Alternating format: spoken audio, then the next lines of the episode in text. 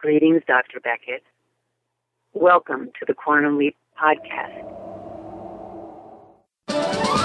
Theorizing that one could time travel within his own lifetime, Dr. Sam Beckett led an elite group of scientists into the desert to develop a top secret project known as Quantum Leap. Pressured to prove his theories or lose funding, Dr. Beckett prematurely stepped into the project accelerator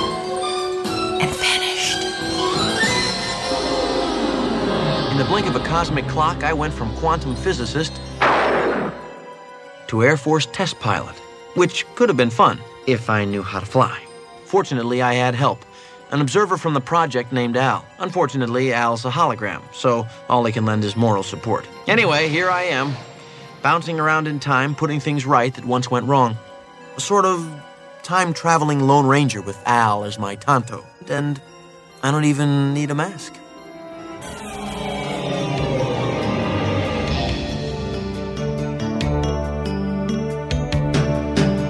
Listening to the Quantum Leap Podcast. This is episode 12 What Price Gloria? I'm a woman. And I'm in love. Let's face it, you're a knockout. Would you stop looking at me like that? Sam, you better get used to it. You're gonna have to convince everybody you're a woman. No. Yes. No. Yes, that's the rule, Sam. This is sexual harassment. I don't know what that is, but uh, I like the sound of it. This is hard on me, Sam. Oh. It's hard on me. I can't stop thinking about you. Time has packaged my best friend inside a goddess of love. He wants to marry me. He's already married. This is why you're here, Sam. He's leaving Gail. He was just waiting for the promotion so he could afford to fight for custody of the children. I'm getting married. No, she's not. What happens? Uh, well, uh, when she finds out that Mr. Wrong won't marry her, she commits suicide. Hello, and welcome back to the Quantum Leap Podcast. I'm Albie. And I'm Heather. And in this episode, we are talking about the 13th episode of Quantum Leap, the fourth episode of season two What Price Gloria? We have a great episode today. In this episode, we have an interview with the co creator, co producer, head writer of Quantum Leap, and the voice of Ziggy, Deborah Pratt. Ooh, how exciting. It is a great interview. She talked with us for about a half hour. Oh, and she wrote this episode too, right? Yes, that's why we uh, contacted her for this episode. She wrote What Price Gloria, along with so many other of the good, good episodes of Quantum Leap. So she was the brains and the beauty behind the show. Exactly. and the voice. She was, she's everything Quantum Leap. Yeah, that's awesome. And she was so nice too, and uh, very informative. I learned a lot from just talking with her. It's great. It's nice to talk to people who are passionate about a project because obviously, you know, she put a lot into this show. So talking about it, even, you know, 20 years later, it's nice to hear her still have passion for it. And I think this interview really legitimizes the Quantum Leap podcast. Yeah, we're awesome now. Uh, she didn't say, guys, stop doing that. She really uh, liked the fact that we were doing it. So it's cool. Maybe Deborah Pratt's listening now. I would hope so. Hi. Hi, Deborah. Thank you for giving us all this Quantum Leap to talk about. Yes. So that interview is coming up later in the show, so you might want to stay tuned and listen to it. I'm sure about half the people just fast forwarded right to it. but on to what we thought about this episode. The uh, much anticipated Sam as a woman episode. Sam leaps into a woman, and of course, That sounds so bad.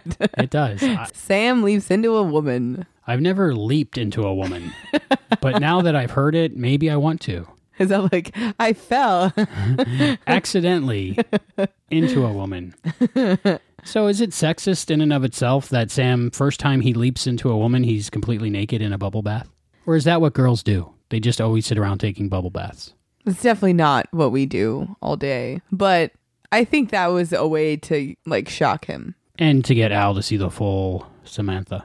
That whole situation was a little weird for me, I have to say. The Al falling in love with Sam because he's a woman thing was really weird to me. It was odd, but at least we got definitive proof that everybody sees Sam as the leapee. Yeah, I guess that was a way to make that point, but it was just weird to me. I don't think that if my best friend was a man suddenly that I would be madly in love all of a sudden. That's why he was conflicted. I I, I re- don't get me wrong. I really like this episode because it, it's funny to see a man's point of view being a woman He's like, whoever wrote the song, I Enjoy Being a Girl, was not a woman who wrote it. It doesn't look like fun. well, especially then when you had to wear high heels and corsets and stockings. And yeah, I mean, now it's a little bit more relaxed, I think. Yeah, you don't have to go through all that. I mean, a lot of girls nowadays don't even wear makeup. Yeah, I mean, getting your eyebrows waxed is not fun, but it, it's still not it's not as bad as corsets and stuff. So we've we've relaxed a little bit as as women. We can wear jeans now and t-shirts as opposed to mini skirts at work. And at least sexual harassment has hopefully fizzled out a little bit at work, or at least there's laws to protect you now. Right, people still do it, but you can't get away with it. Right. Yeah. And but it was nice to see like Sam's point of view because he's so morally right. I mean, he you know, he always stands up for the little guy and he he always makes good decisions, but it was nice to see him put into a difficult situation as a woman because he got to see what it was like to be a woman, you know. I like the show as well. For me, it was really interesting to see life from the perspective of a woman. Because as a man, you have no idea what they go through on a daily basis, you know, being hit on constantly and having to wear heels and just, especially back then, being considered maybe less than a person because they were a woman. Yeah, I think during this was it the early 60s was the start of women kind of branching out and having more rights and being more into the workplace. I mean, you notice she was still only a secretary. It was a woman's position, but it, it was still like they felt empowered and got out of the house and got jobs and stuff. But if you notice, she said if she found someone, she would quit and stay home and be done with work. So So would I. I'd rather eat chocolate all day than work, but uh, that's, that's still my goal in life to sit home and eat chocolate all day. Isn't that everyone's? Right? Okay, so we got a lot to talk about, and uh, it looks like we're going to have a great discussion about this episode. But first, the episode recap. This is season two, episode number four What Price Gloria? Original broadcast date October 25th, 1989. Written by Deborah Pratt and directed by Alan J. Levi.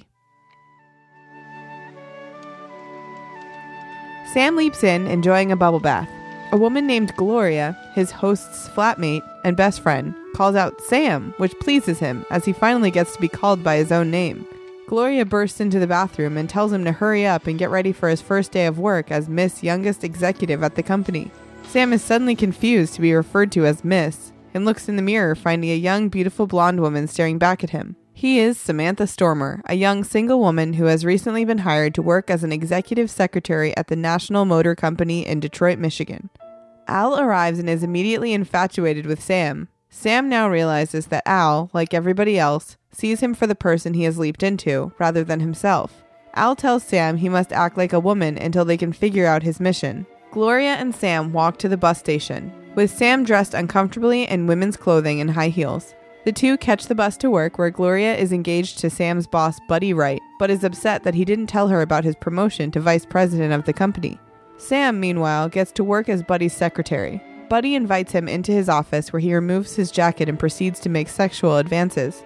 Sam rejects Buddy's advances and accuses him of sexual harassment. Unsure of the term sexual harassment, Buddy remains undeterred, assuming that Sam is simply playing hard to get with him, and sends him back to work, telling him condescendingly to put on some makeup.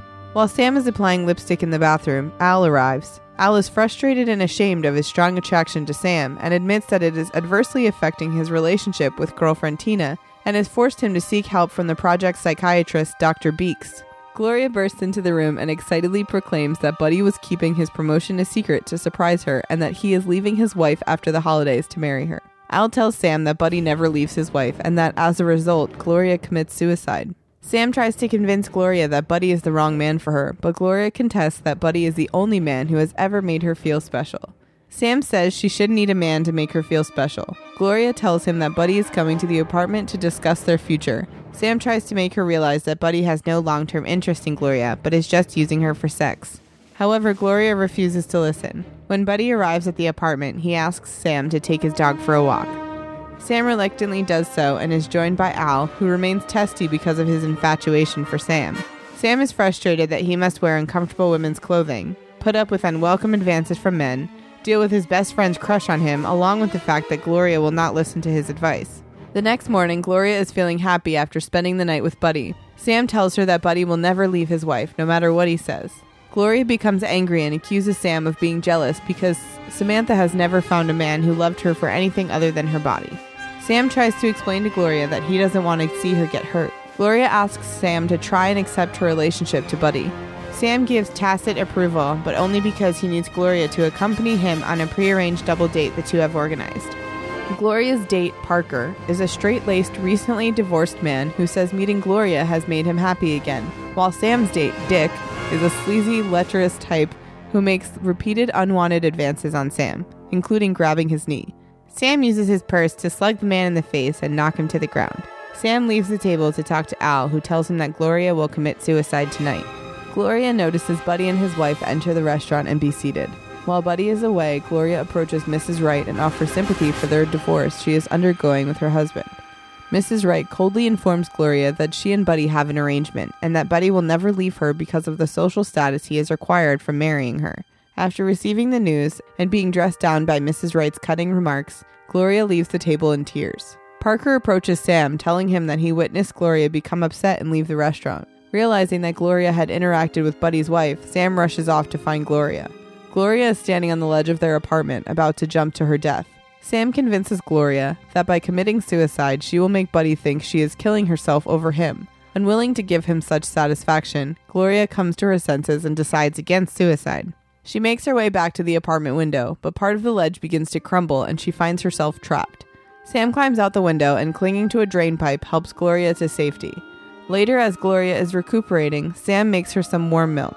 Gloria says despondently that at 27, she's afraid she waited too long to get married. Sam tells her to stop worrying about finding a husband and worry about making herself happy. He persuades her to pursue her interests and enter the design program of the company. Gloria seems reassured by Sam's advice and seemingly emancipated. Sam goes to meet Al in the kitchen. Al has resolved his issues with being attracted to Sam and accepted that love is part of their friendship. He also tells Sam that Gloria ends up getting married to Parker, the guy she went on a date with earlier, and the two have several kids together. However, it is Samantha who enters the design program and becomes head of the division, though she never marries. Sam asks why. If his mission has been accomplished, has he not leaped? Al tells him that he must first get revenge on Buddy. Sam arrives at the office the next day and begins flirting with Buddy, Buddy, thinking he has finally succeeded at seducing Samantha, proceeds to reciprocate. However, Sam quickly informs him that he is a man. Horrified by the revelation, Buddy begins to back away, and taking advantage of his confusion, Sam throws a punch and knocks Buddy in the jaw, sending him to the ground. Satisfied with his vengeance, Sam is then able to leap.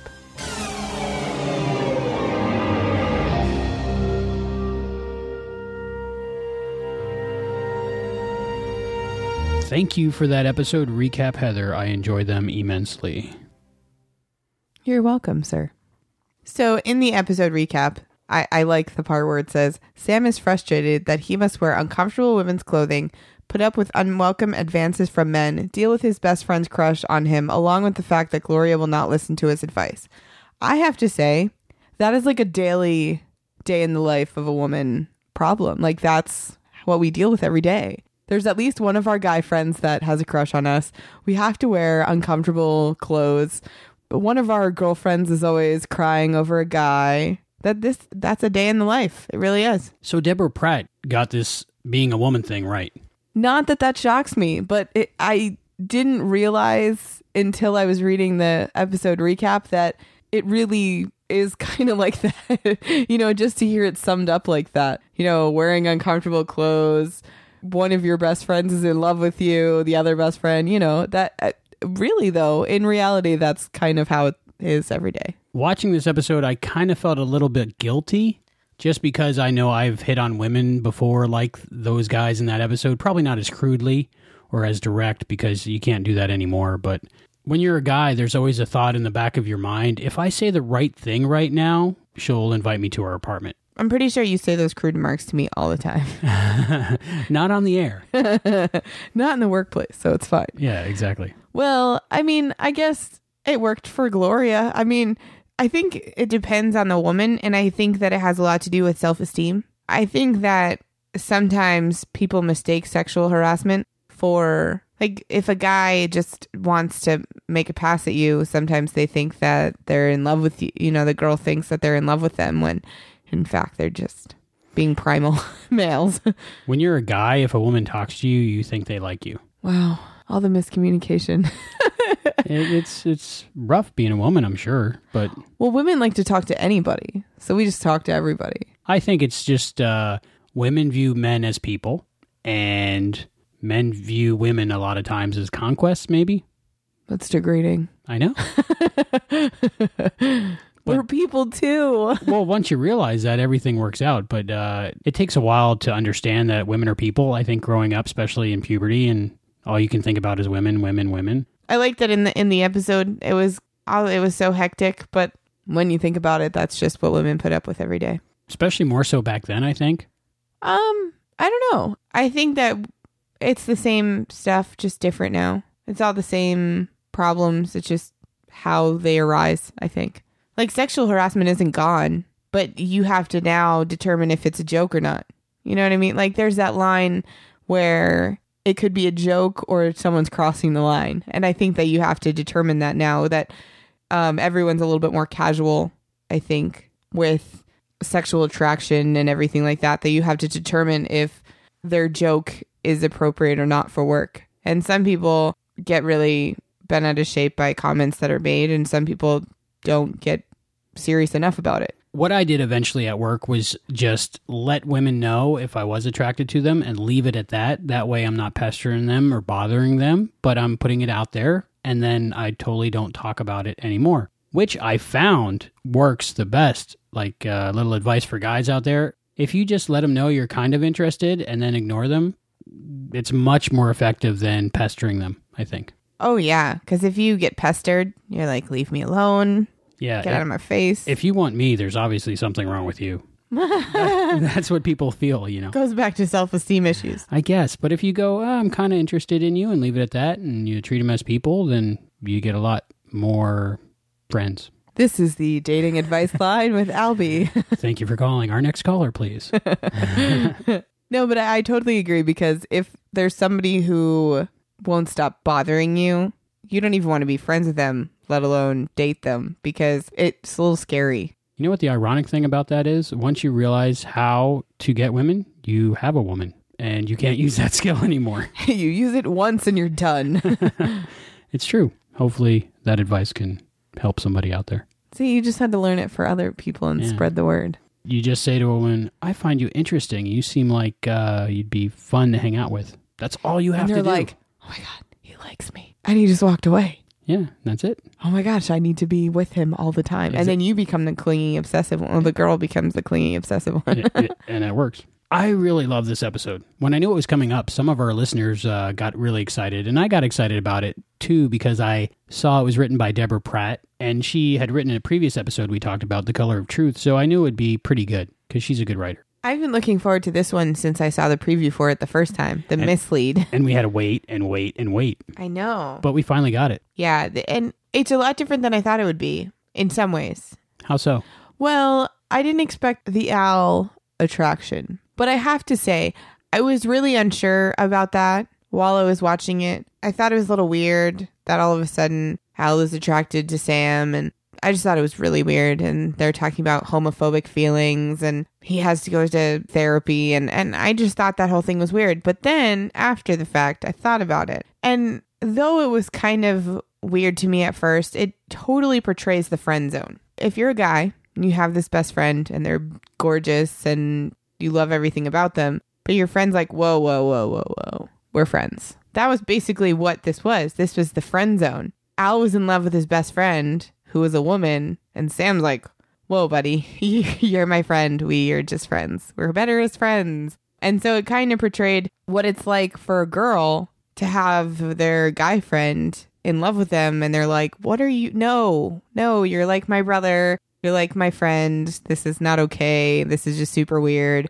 And that, I didn't really see it as that when I was watching the episode, but that's kind of how I viewed it afterwards. Do you agree with that? Yes, and it brings up the when Harry met Sally question, which is do you think men and women can be friends? I think that there has to be boundaries if you're going to be friends with a guy. Um, like I don't think that you can go have lunch with a guy and be go to movies with a guy and, and hang out with a guy all the time and not have something else there. Like w- with Harry and Sally in the movie, like they hung out a lot and they were like best friends and really, really close and talked on the phone all the time. I think you can be acquaintances with a guy without there being either one side or the other attraction. But I think that if you become really close to the guy, that there's got to be one side or the other or both sides attracted. At a certain distance, I think you can be, I don't know if you would call it acquaintances, maybe more than acquaintances, but not quite friends. What I got out of this episode was Samantha was being sexually harassed at her job,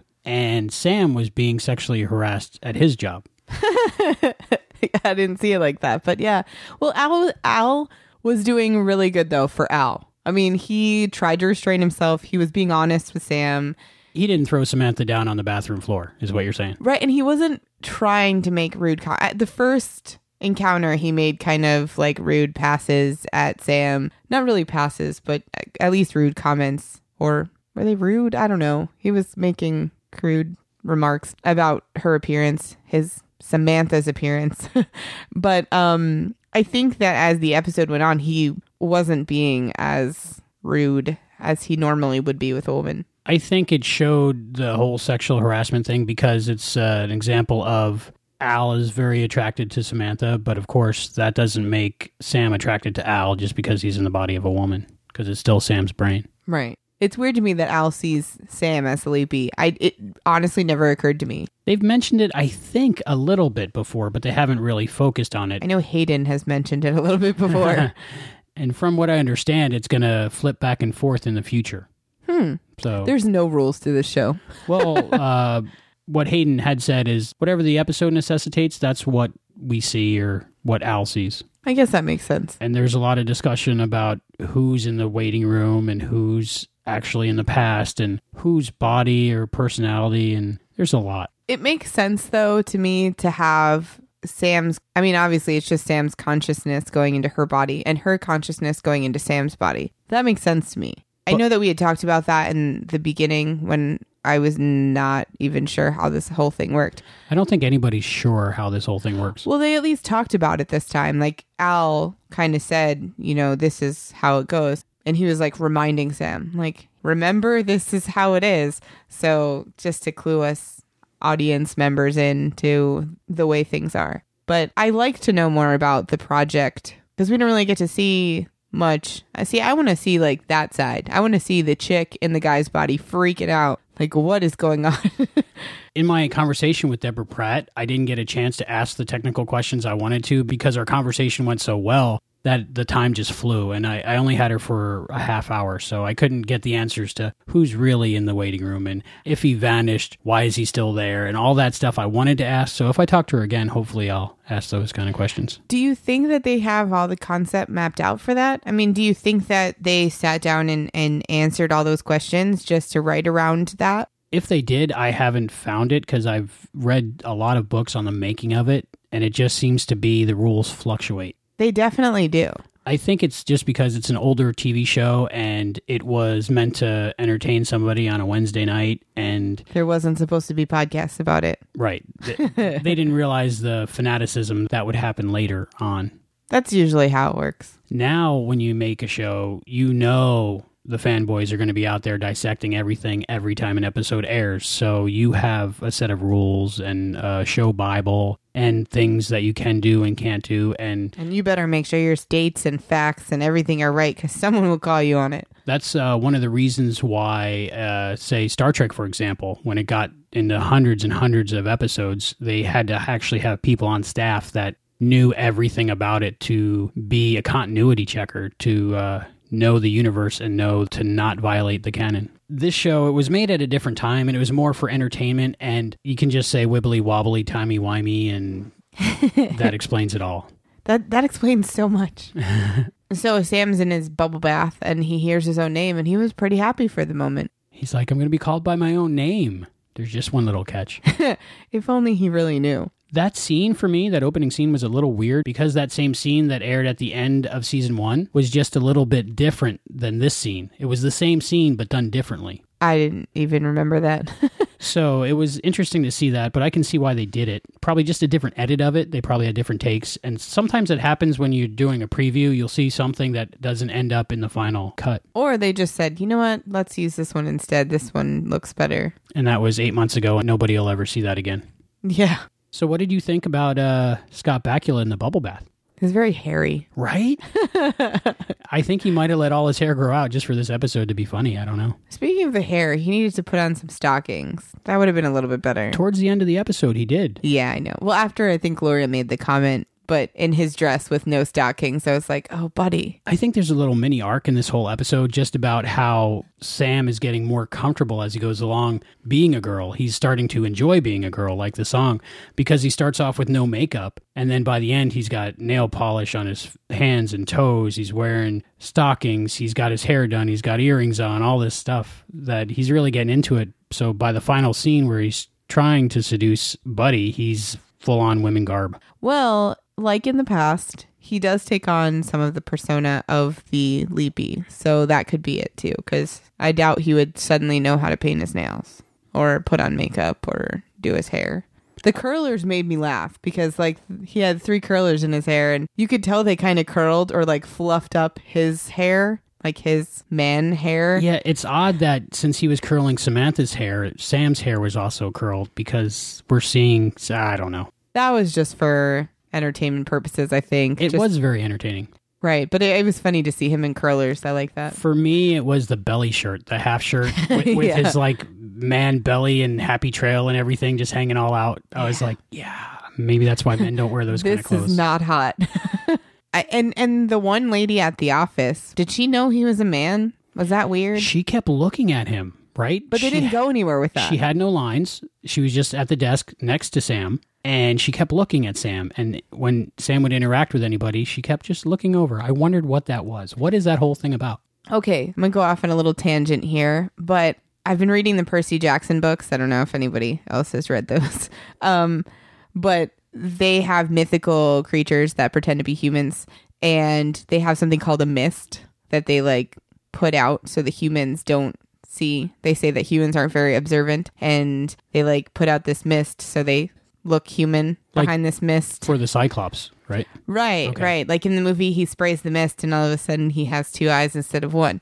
But um, I don't know if that's kind of like if she looks a certain way, he's a man, but every like if you don't really look, he's a woman. She seemed fascinated.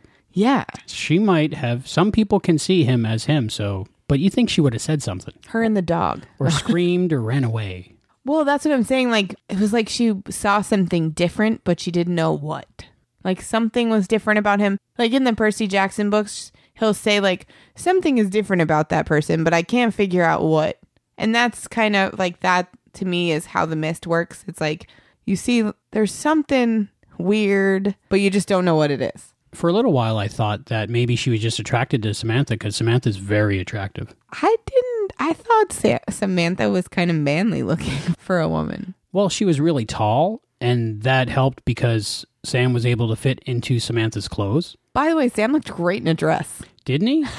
I know. I was like, wow, uh, interesting. bulging muscles out of the sleeves and he's he was very thin and hi the dress was very fitting i wonder if they tailored the dress to him or if he just wore a women's dress I actually thought about that. They seem to be tailored to Scott Bakula and not Lorraine Chabot, who played Samantha. So I thought that was kind of weird because Scott Bakula doesn't have breasts, but Samantha does. So Samantha's clothes should have included an area for breasts. but he is not wearing samantha's clothes like it's not sam and sam's body wearing samantha's clothes he's samantha so they're going to be form fitting on her so they're form fitting on him just for our viewing pleasure Okay, so we're not seeing her, but if we saw her like in a mirror, then she would have breasts in her dresses. Right. It would be form fitting to her. Basically, we're only seeing him just so we're not confused. Like we're seeing his consciousness. which makes me more confused. But later on in a different episode, which we'll talk about in the future or the past,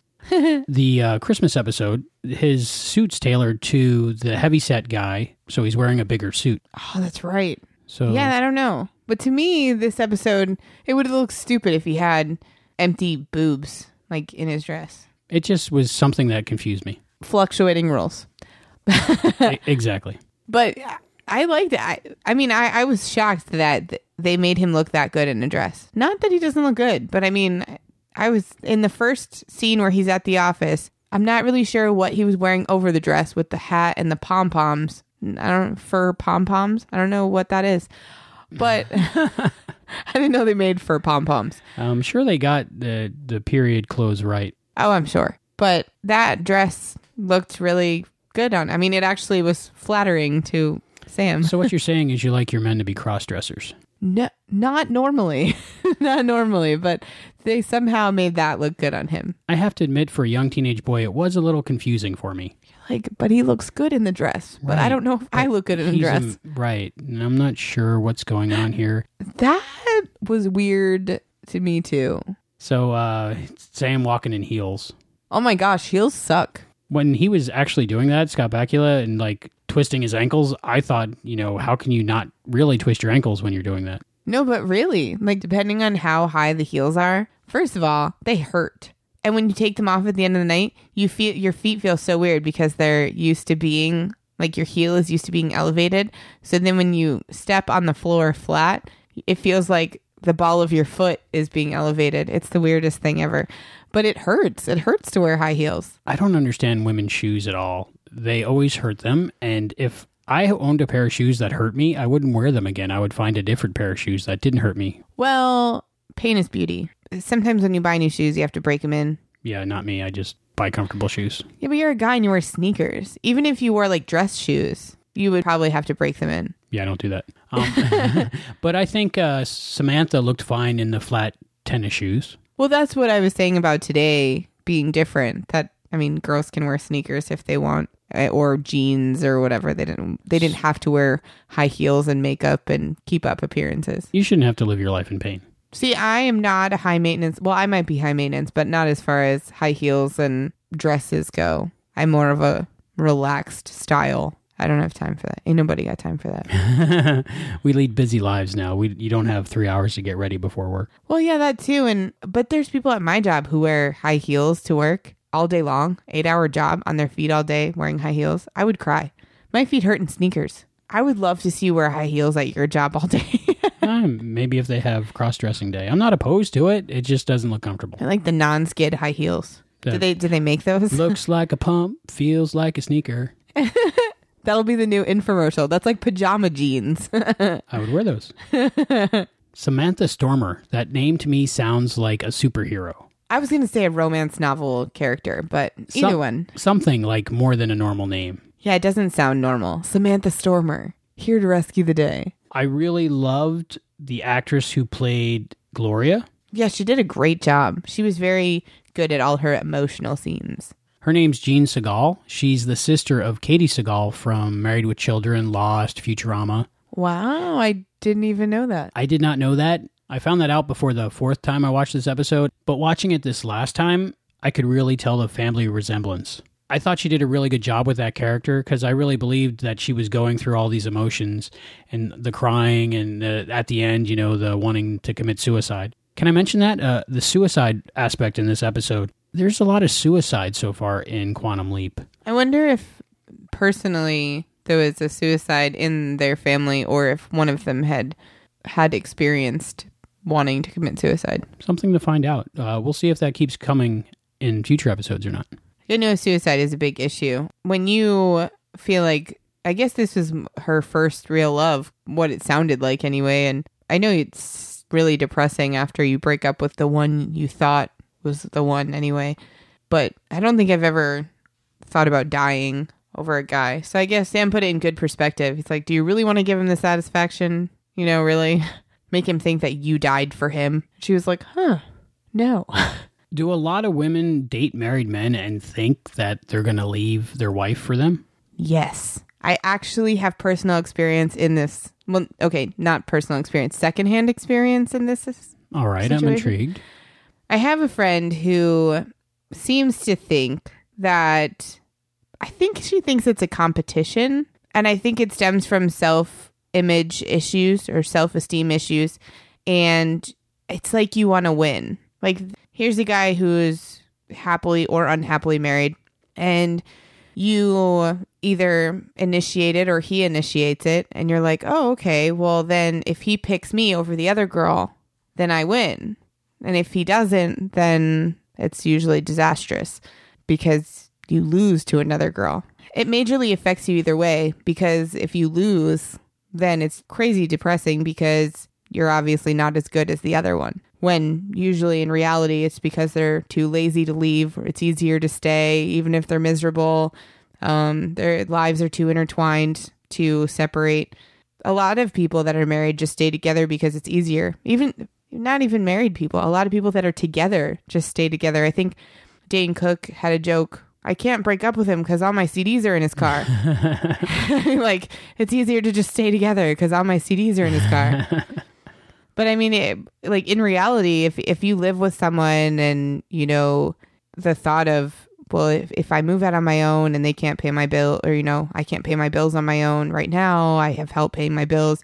You know, obviously this guy didn't have that problem with help paying his bills, but I mean, the social standard and everything, they had a good thing going. They have the married side of it where the house is being taken care of or whatever, and you have that whole side of being home, and that's all that part of it is taken care of. But then on the other side of it, you have that fling, exciting part of your life where that need is being met also. I think there was a quote one time that said, Your wife can satisfy 80% of your needs and your mistress can satisfy 20% of your needs. But if you leave your wife, your mistress can still only satisfy 20% of your needs. So you're still losing out when you leave your wife. That's why most guys never leave, I think. Well, I think that it looks fresh and exciting to leave for the new woman, but then again, like your wife is your home and your your life and I mean, I can't speak because I've never been in that situation, but I've watched this situation come up and crumble plenty of times. Uh, the character of Gloria in this episode really reminded me of Carrie Fisher's character Marie in When Harry Met Sally. Oh yeah, that happened there too. The whole movie, she thought he was going to leave his wife, but of course he wasn't going to. Well, I think that you convince yourself that the behavior is okay. I think that's the same thing as like a, a, verbal or physical abuse situation where you convince yourself that they love you or you, you convince yourself that they don't really mean it. But you can convince yourself of a lot of things when you're in a pretty bad situation. So Gloria was convincing herself that Buddy was going to leave his wife. Well, and he was convincing her too. I mean, uh, she wanted to believe it. So it wasn't hard for him to convince her, but all he had to say was, "Oh yeah, I'm going to leave her after the holidays." But Sam had a good point. Okay, well, there's Thanksgiving and then Christmas and then New Year's and then Valentine's Day and, and President's Day and and Gloria was like President's Day. But I mean that but that's how it happens. It always shows up on sitcoms and even in When Harry Met Sally or Look Who's Talking. Oh, I have to wait until after this happens and after this happens and then I'll leave my wife and then it never comes. Well, you could see some of Buddy's uh, game, his techniques on hitting on women by lying about his relationship with his wife when he hits on Samantha and tells Samantha that his wife is so drunk when he gets home that there's no relationship there. Which could be true, but leave your wife first and then go looking for someone else. You need to not be a coward and jump from one comfort to another comfort. If you want to not be with your wife, stop being with your wife, not go to another woman. You know what I'm saying? Like, if you don't want to be with someone, don't be with them. But another person shouldn't influence that decision. Take away all the other people. And if you don't want to be with your wife, you don't want to be with your wife. But it's usually easier to work on your problems with your wife than start a whole new life. Well, he was never going to leave his wife because I think his wife said uh, the status and money that he got from the marriage. Oh, yeah. I, and that's usually if it's not status and money it's something there's always some reason to stay and especially when there's kids involved i don't know if they had kids but usually when there's kids then it's well if you leave then you have to have a custody battle and you got to figure out when you see the kids and all that stuff and it just gets too complicated Buddy was getting caught all over the place. He was hitting on Samantha, and then that same night, Samantha sees him kissing Gloria. So he was getting caught there. And then he gets caught by his wife when Gloria introduces herself to his wife. First of all, why didn't Sam say anything about Buddy making passes at him? It would have been a good opportunity. I've seen that before done in shows, and the girl goes, You're making that up to make me mad at him. Or she could uh, just end the friendship right there with her because she would think that Samantha was initiating it. Right. So then Sam wouldn't have a way in to stop the suicide. Right. But also, the fact that Gloria walked up to the wife, holy bold move. Like, that is just not cool. I would, I personally just don't think that I would have the gall to do that. I think she was a little naive and truly did believe Buddy saying that the wife knew about it and they were going to get separated. It was so funny. I'm watching and I'm going, don't do that. Don't do that. Don't do that. But she needed a reality check. I mean, really. Because when you mess around with a married guy, chances are he's not going to leave his wife. You just should know that. And usually, I think women usually leave their husbands for other guys more so than men leave their wives. I mean, I I- haven't seen women leave their husbands as much because I'm not really in that situation. I actually don't have a lot of married friends, but um, I think that it's more common for a woman to leave their husband for someone. I knew someone who they were both married and cheating, and the woman left and the guy didn't leave. I think that's a very common thing. Not obviously not just today's society. Do you think back then or even today that a woman in that situation would think about committing suicide just over a guy in a stupid thing like that? Oh my gosh, yes. And not even just back then, today also. Depending on how you view yourself and what you think your options are, you could want to commit suicide over anything. I mean, there's kids that commit suicide because they're bullied at school. Don't commit suicide. Not a good idea. Not a good option. Well, like Sam said, it doesn't make it better. You think the pain will stop, but then you don't have any more options. Like, you can't make your life better once you end it. Right. After the end of the story, there's no PS. I think a lot of her motivation had to do with her age, and she thought this was her last shot, which is not true because you can meet the love of your life at any time in your life. Well, but going back to that decade, or even before that, especially before that, you were kind of an old maid by the time you hit 30. It was a higher risk to have children. It was nowadays uh, with our technology and the fact that women are so empowered and have more rights than they did back then. A lot of women have careers first and then settle down and have families. But back then, that wasn't the case. When you hit a certain age, you were an old maid. I'm glad it's not like that anymore. Can I say that I understand it completely, but it bothered me that Gloria met, married the next man she basically dated. Oh, see, that didn't bother me because I thought maybe they just hit it off.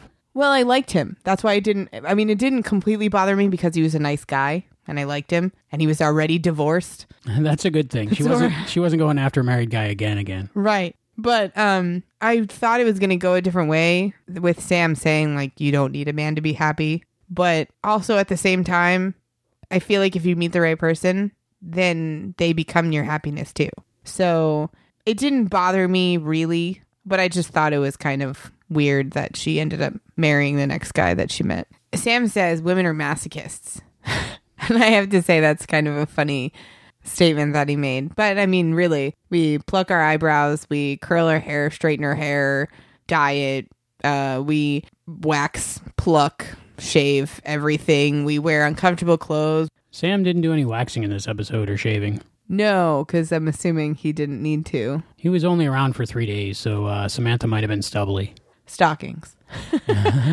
she was blonde. It was okay. Okay, so she'd get away with it for three days or so. I really loved in this episode the mirror work.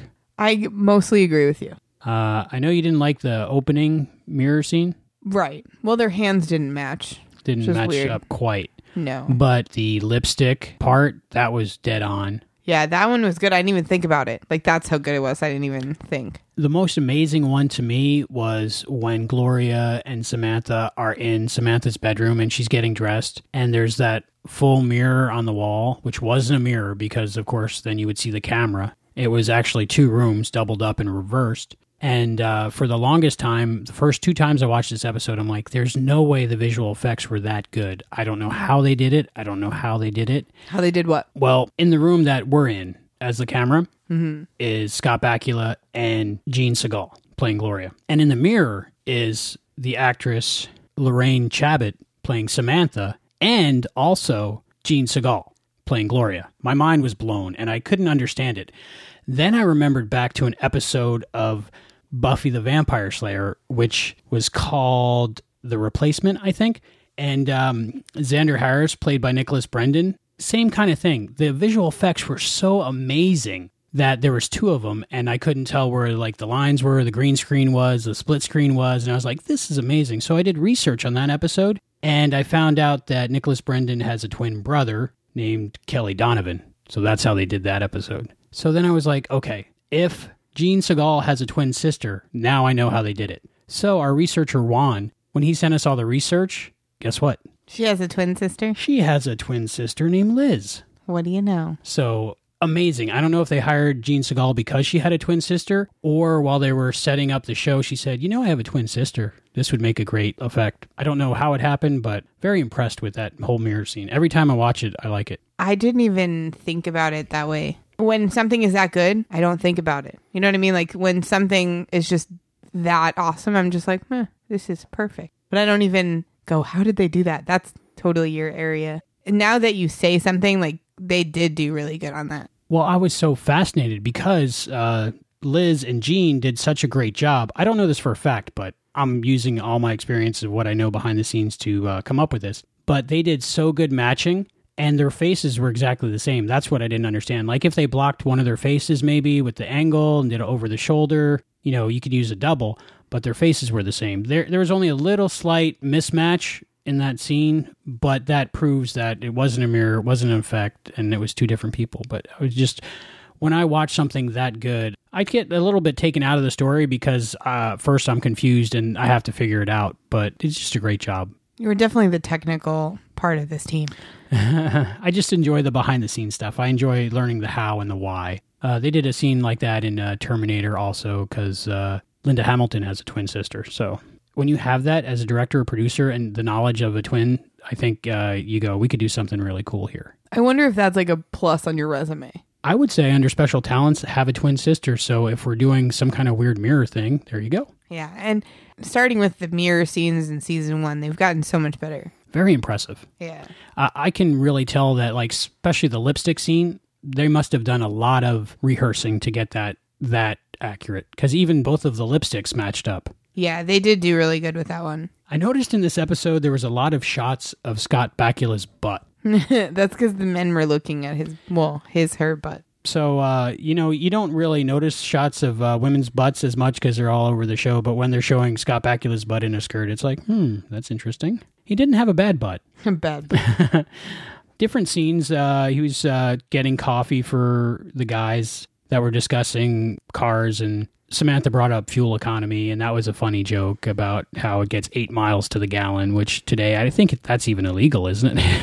well, but they also paid what twelve cents a gallon, right? I mean, it still evens out because There now were- we pay almost four dollars a gallon. So there were no thoughts back then that fossil fuel would eventually run out or be four dollars a gallon. Um, they talked in this episode about the Edsel, which I got a chuckle out of because in the movie Peggy Sue Got Married, that was a big joke, the Edsel, because it was a big failure as a car. I don't even know what that is. it a- was so much of a failure that I don't even know what it is. It's a car, and it, it became a punchline to a lot of jokes back then, the Edsel. right. That just reminded me of another time travel movie, Peggy Sue Got Married. I haven't seen that movie in a really long time. That's one of my grandma's favorites. I love time travel movies. I didn't even know that was a time travel movie. You need to watch it again, probably. Probably. Well, there's a point where Sam looks up and he apologizes to God, fate, time, or whatever for whatever he has done to deserve being a woman. has there ever been a moment where you're like, I am so sorry, karma, because I never want to be in this situation again. So whatever I did, I'm sorry. Every day at my day job. Yeah, I I get moments where I'm like, oh my gosh, I'm that repaid everything I've ever done. Sam was having an emotional time dealing with the whole situation of being Samantha. Even when uh, she was getting coffee and she was saying, I like light beer, microwave popcorn, and I want to watch a video. And that's when Gloria asked if he was PMSing. Right. So, do you think Sam was having such a rough time because of all the emotions of the Swiss cheese part from Samantha? Or do you think it was just the situations that Sam was put in because he was a girl and the whole outside world was trying to really get something from him? That's a good question. I think that being a woman, if he was like to truly experience being a woman, you have a ton of different things on your mind. I'm pretty sure we think about million things at once, and I don't think guys do. We'll see, we're like, okay, we need this at the store, and we need to do this, and we need to got to switch the laundry, and got to make sure the kid's okay, and tomorrow at work I got to do this, and it's it's pretty bad. It's probably why we don't sleep a lot because we lay in bed and think about all of those things. But I think that he probably was experiencing some of Samantha's emotions too. I don't know if he was necessarily PMSing, but it's possible because physically he was a woman. I think that with physically being a woman, he would have all those emotions as well. Is that what you think? I think if I was suddenly put in a position that women deal with on a daily basis, I would probably be stressing out as well. Yeah, because he didn't handle it like a guy. Like, if you were put in that situation, you'd probably be like, whoa, dude, calm down. I've been sexually harassed a few times in my life, and uh, always by women I did not find attractive. So, of course. so I, no offense to anyone who has sexually harassed me. hey. past, but um, it just I understand a little bit of how that would feel, and if it was coming from everywhere at once, I think I would be like, I don't want to leave the house. yeah, I don't know. I think that it was overwhelming for him, but I think some of the emotion from physically being a woman had an effect on that. Scott definitely doing a good job in this episode. Yeah, he pulled off a dress well. He pulled off being a woman well. That was good. I wonder if we'll get to see him as a woman again. Well, I have to say, the only thing that was off putting was the hairy cleavage. You don't like hairy cleavage. Well, when they were, I think that was on the blind date. I think that's when the hairy cleavage kind of came into play. Uh, Dick, I think his name was. yeah. Appropriately. was uh, grabbing his hairy knee. I was like, whoa, that's weird. I love Sam's attitude towards his blind date. Like, I love that he's like so passive aggressive. I think he was just like, you shouldn't do that. I wonder if Samantha was even looking for a guy at all because apparently she ends up not getting married. She adopts a daughter, but she doesn't get married. She doesn't end up with someone. Well, I think that she followed her own advice that you don't need a guy to make you happy. So uh, maybe if uh, Deborah Pratt had written her that she does get married in the end, it might have been kind of uh, incongruent with Samantha's beliefs. Yeah, I, I think that if both women were to get married, that it would be it, it would go against the message of the episode. Right. It might be saying you still need to get married to be happy. Right. But I think she ended up happy. She had a daughter and a good career, good life. I think that if you meet the right person, getting married is a good decision. But if you don't meet the right person, getting married just to get married is a waste of time and frustration. When Al calls Sam a hermaphrodite, you think that was offensive to hermaphrodites? I don't think he meant it offensively. I was a little uncomfortable with that because I know that's a real issue that people have to deal with in life, and I don't know if they were making fun of that or not. I honestly d- didn't even view it that way. I don't really think Al meant it. He wasn't ma- like making fun of hermaphrodites, so I don't think that it was offensive, or at least it wasn't meant offensively. Did you like the dog in this episode? It was a cute little puppy. It was what a poodle, poodle Yeah. mix of some sort. Al was like, "Shut up." He was upset Yeah, and taking it out on the dog. Yeah, but the dog kept barking at him, so he was like, "Stop." The scene on the bench with the dog and Sam, I thought was really cute. He was saying his lines, but it was depending on the reactions from the dog, so I think it worked good. I like seeing Scott Bakula with a dog, Which is weird because you don't like dogs. but I like Porthos from Enterprise. It's like you like the idea of a dog, or the image of a dog, but Oh, you don't actually. like Dogs are cute, but if they're around me and can bite me, I get scared. So as long as they're on TV or a poster, I'm good. Look at the cute puppy from over there. Um, but he did really good. So that reminded me of Enterprise a little bit, the acting with Porthos and the acting with that little poodle. Around that same time in the episode, Al is walking into the street in the imaging chamber and almost gets hit by a bus. And then that brought up a memory of being hit by a bus from Genesis. Remember how they just threw being hit by a bus in there?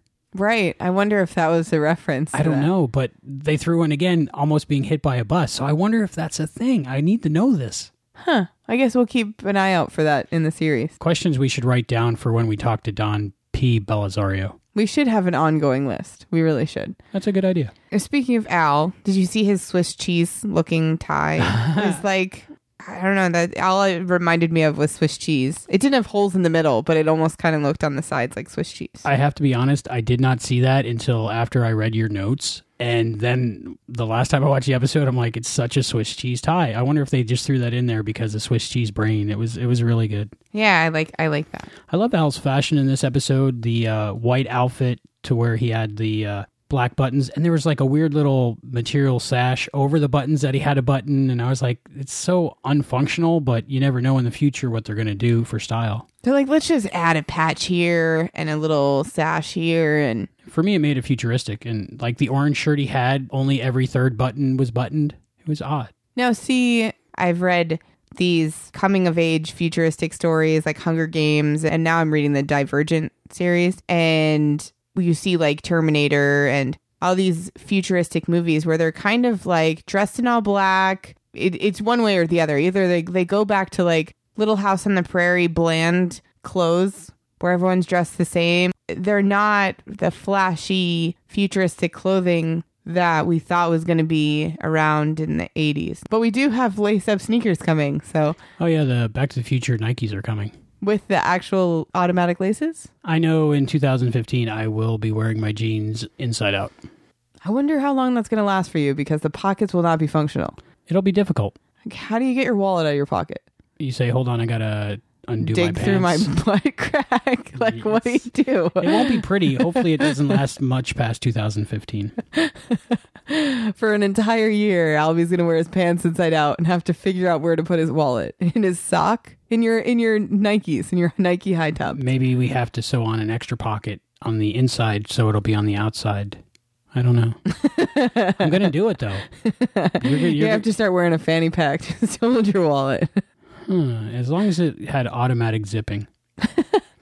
The Manny pack with auto zip. So after dinner, Gloria decides to run home and jump off the building. It's a very bold move. I'm so upset I'm going to climb out the win- That's a scary way to go. Yeah, more painful probably hitting the pavement than And it's pouring out. And it's only the second story, so she's probably just gonna fracture a few bones or a Well, lot of no, bones. she well, she died. Oh, I guess you're right. She around. did die the first time around. It was pretty cool that Sam saved her. that was scary though. It was because it was uh, real stuntmen. Instead of fake stuntmen, It's real stuntmen. It was real people up on that ledge, and it was kind of scary. I think the reason why it was raining is because it hides the safety harnesses, and they hit them pretty well. I didn't even notice. See, I get like so into the story. I do the first time. The first time I watch it, it's real, and then you know I do it three or four more Then times. you pull back I, for the technical I dissect aspect. it. Yeah. And uh, I did notice like some kind of safety harness wench in the shadow up in the corner. So, uh, but you know, you need those things because these aren't CG stuntmen; they're real people. You don't want them to get hurt. Do you think it was Sam leaped in as a stuntman, leaping in to the stuntman? it might have been. That would be very crazy. Oh no, that oh, was in the seventies. Speaking of the stuntman episode, I noticed something in this episode. I don't know if you noticed it. Gloria's apartment. That was the same apartment that was in Disco Inferno. Exact same kitchen, exact same apartment. They just redressed it. They just made it a decade earlier. It could have been the same apartment. There's no reason it couldn't have been. yeah, probably. But they reused that set and just redecorated it. Once I figured that out, I couldn't unsee it. I did not notice, so they fooled me. So watch it again and you'll be like, oh, it's the Disco Inferno apartment. He's like, I want to be a stuntman. I'll have to rewatch it, and I think I've seen Disco Inferno like four times now. So I I need to catch up. I need to to make it the same for What Price Gloria. Watch it a couple more times. Her makeup didn't run when she was out in the rain, so it must have been waterproof makeup Waterproof makeup is amazing. until you go to wash it off, I guess. Soap. It's not soap proof. It's waterproof. So I mentioned earlier that the seduction scene kind of bothered me. It was weird. It was weird to me because I feel like revenge wouldn't be like, "Hi, I'm a man." Like that. I didn't think that was revenge for me. I feel like they could have gone somewhere else with their revenge. Back then, if you were, well, maybe even today, I guess, if you're a heterosexual male that's very homophobic and you're attracted to someone and you find out that they are a man, Well, see, but I know there was no way he could prove it. But I feel like like there was no not as much shock factor if he was like, "Hey, see, I'm a man." You know what I mean? Like that would have been like the ultimate revenge. But at the same time, wouldn't telling Buddy that Samantha is a man like affect her life? you would because think. like she's gonna come back and she still works for him. So what? She comes back to work and she really is a woman. And do you think he just avoids her now? Well, my whole thought is that Buddy wouldn't tell anybody that she's really a man because he's already told people, you know, maybe in the break room that she's a hot chick. So then he would be embarrassed. So for pride, or she stopped working for him because he's a total jerk. Well, she advances in the company, I believe. Oh right. Oh yeah, she starts working for the So design part of it. so. Maybe that actually helped her because those um, sexist men, or at least Buddy, he was vice president, gave her more of a shot because she was one of the guys. Yeah, I guess so. I, I just I don't know. It was weird to me that I like that he punched him. I like that Sam punched Buddy in the face because You like- that was deserved. Do you like the violence? Well, not normally, but he really deserved to be punched. I thought it was weird that they actually played the little birdies flying around his head sound effects. Yeah, that was kind of weird. I like the part where he's like, "I'm a man and I'll prove it to you," and Buddy was like, "No, no." It was a good scene. I just wish the revenge had been different. I don't know how I would have done it. Like I, I, I can't think of another way to do it, but I feel like it would have been better a different way. She did not look like a man at all. Samantha did not look like a man. She was tall, but she was drop dead gorgeous. Right. So I don't know how many men would be deterred by the fact that she was actually a man. Like I just wish that they could have somehow proven that Sam was Well, uh, physically. I mean, he, well, you just wanted him to no, no, but I mean like to Buddy, not for the screen. I just like, mean like hello, look at this. But there's nothing there because it's I, Samantha I know, there. I know, I know. Well, I know or that. is there? Did he have to sit down to pee? Do we know? I don't know. Questions we need to ask Don P. Bellisario. It's one of those things like, does he have to shave? Right? Didn't we have that from the first episode where he was clean shaving, but he There's a lot of shaving facial issues. hair? Yeah. We didn't see him shave very much in this episode. No, we didn't at all. He wasn't shaving his mustache in this episode.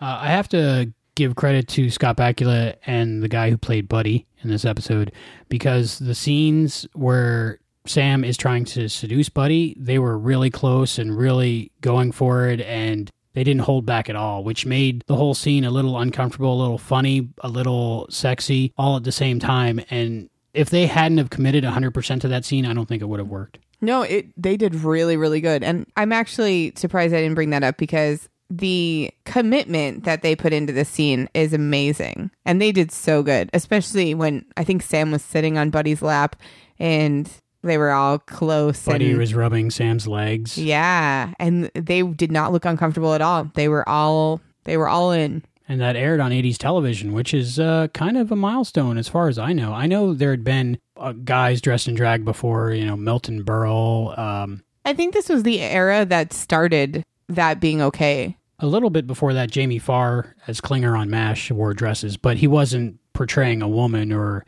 being attracted to another man. It was just to get out of being in the army. But uh, this is the first time I can remember seeing a man dressed as a woman acting like a woman interacting with a man on television. Well, I know that Rent um, was on Broadway in '89. Okay, so, So about the same time. Yeah, but I think that that was a big deal to have Angel as a crossdresser on Rent. Um, Angel was a crossdresser. have you No, have you seen that? No, I'm kidding. if you haven't seen Rent, is it's an amazing Broadway musical and an amazing movie. Crying Game came out around that time also, so Yeah, I think that um, it was definitely the start of something. Right. And I think there was a lot of gay awareness. I mean, obviously, sexuality is sexuality and it's not going to change throughout the years, but I, I think as a society, we just started talking about it more in the 80s. People didn't want to hold back anymore. Well, this was almost 1990, so people are evolving at this point. Right.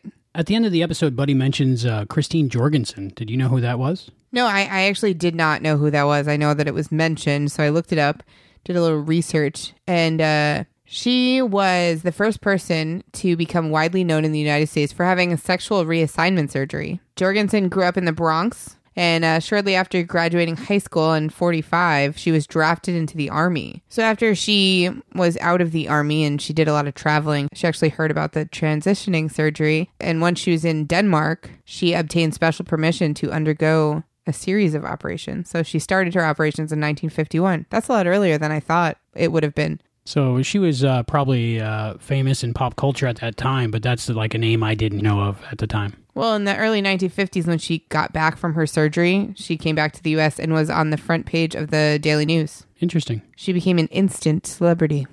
But she advocated for transgender people and became known for her directness and polished wit. So I guess she was kind of a cool person. Speaking of transgender, did you hear that Facebook now has a custom gender that you can pick where you can pick from a bunch of different words that describe what your gender is?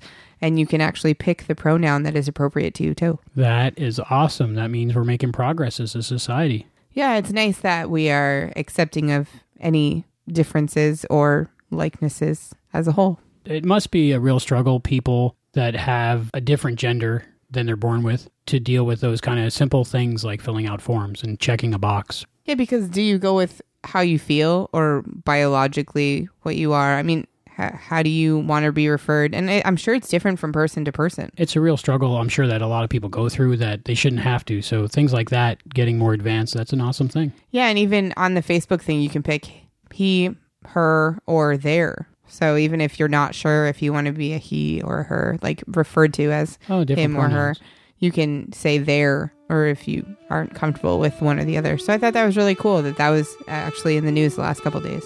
So overall, what did you think of What Price Gloria? I like this one. I really did. De- Deborah Pratt did really good. She always does good.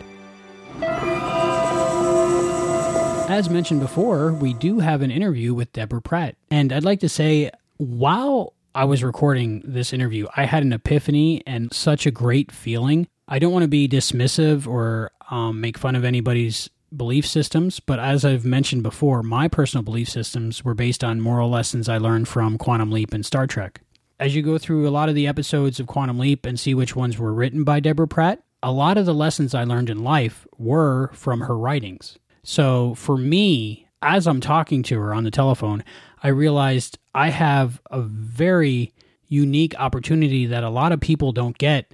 For me, it was like meeting the person who made up my belief system. So, whoever that may be for you, that's how I felt while I was talking to her. And it was an amazing feeling. And we had a great conversation. And it's a once in a lifetime experience for me. And I'm so glad that I got to talk to her. That is such a concept, you know, to to talk to someone who has influenced your belief system and who influenced your formative years and and how you view the world. That's that's really cool to talk to her and and realize that while you're talking to her. And uh, there's an old saying you don't want to meet your heroes because they disappoint you. She did not disappoint me at all. And if I could have, I would have kept her on the phone for hours just talking to her. She was that amazing. You just keep picking her brain. yes. So hopefully I get a chance to talk to her again. But now you guys get to listen to the interview I did with Deborah Pratt.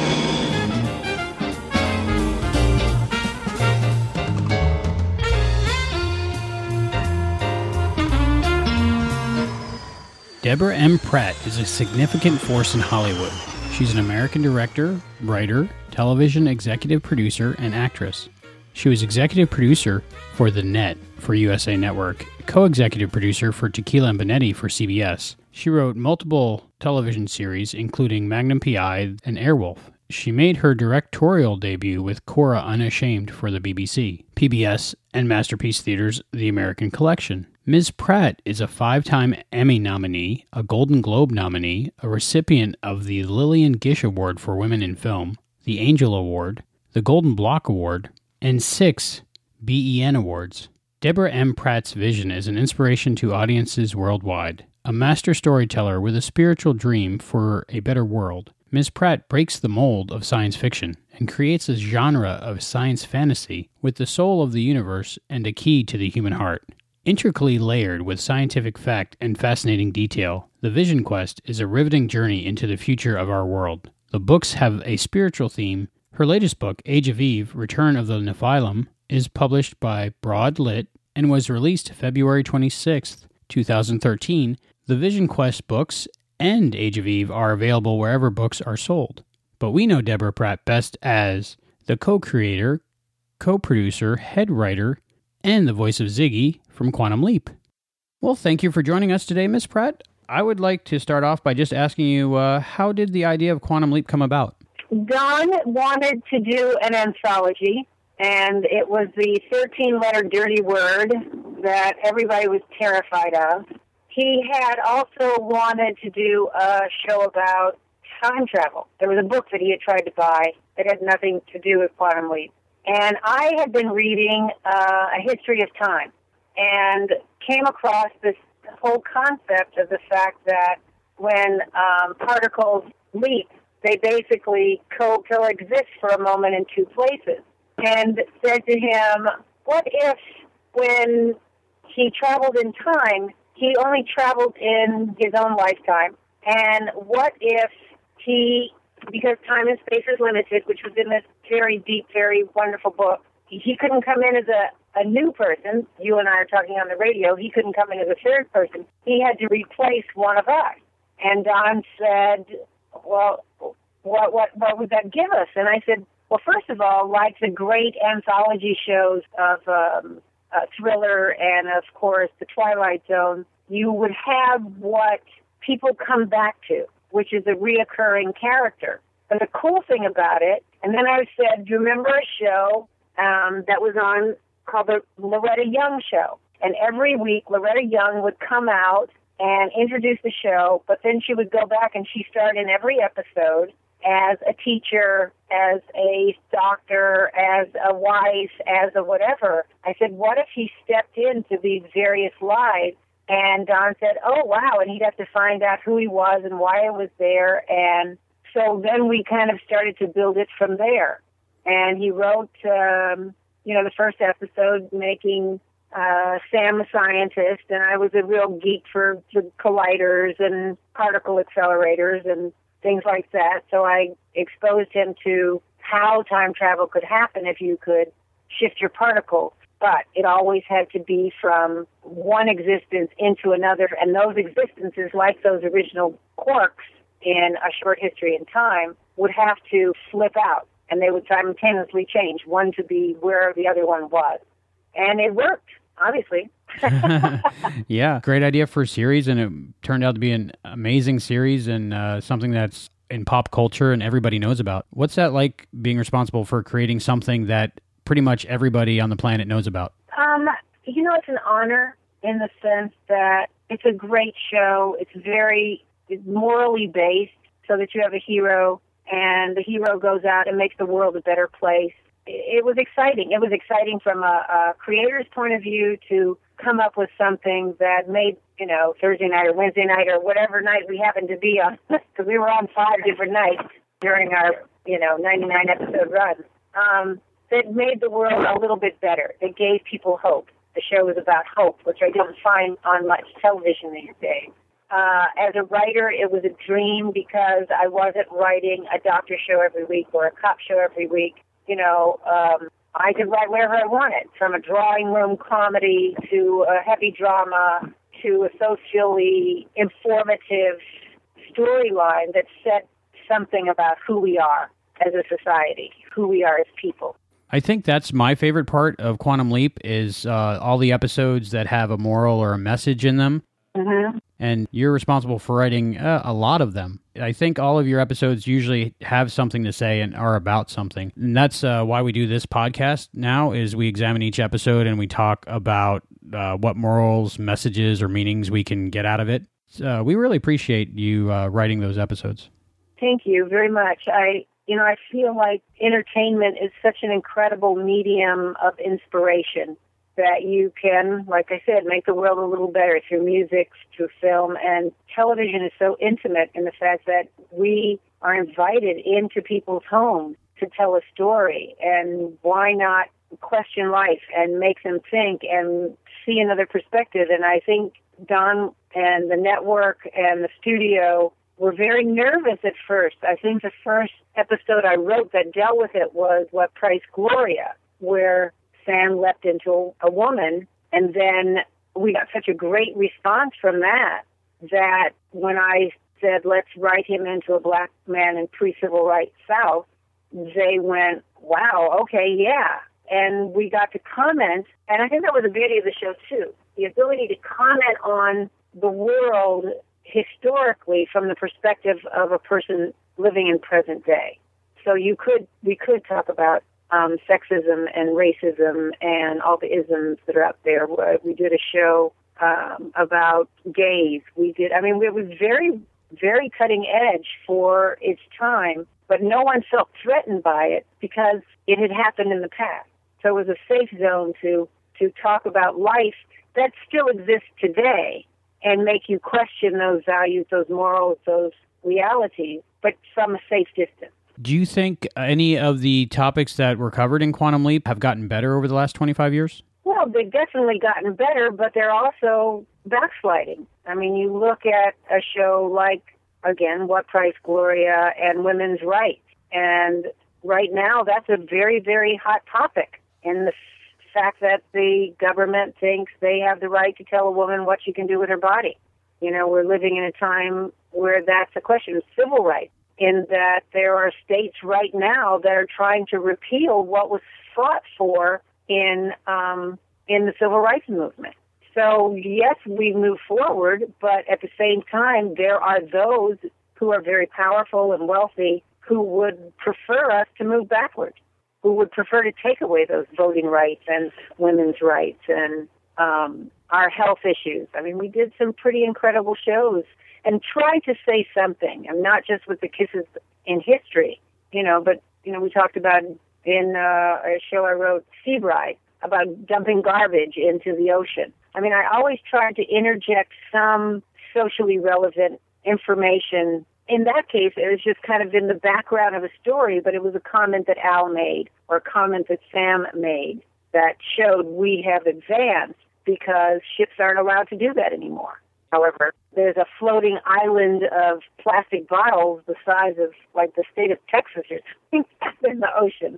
So there are things that the show can still make you question and think about. What's happening with the nuclear waste spill from Japan?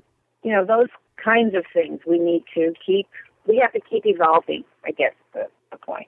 Do you see a day in the future that all these things will just seem logical to everyone and not just a few of us, and uh, the world will be a better place? Well, we would hope so, right? I hope so.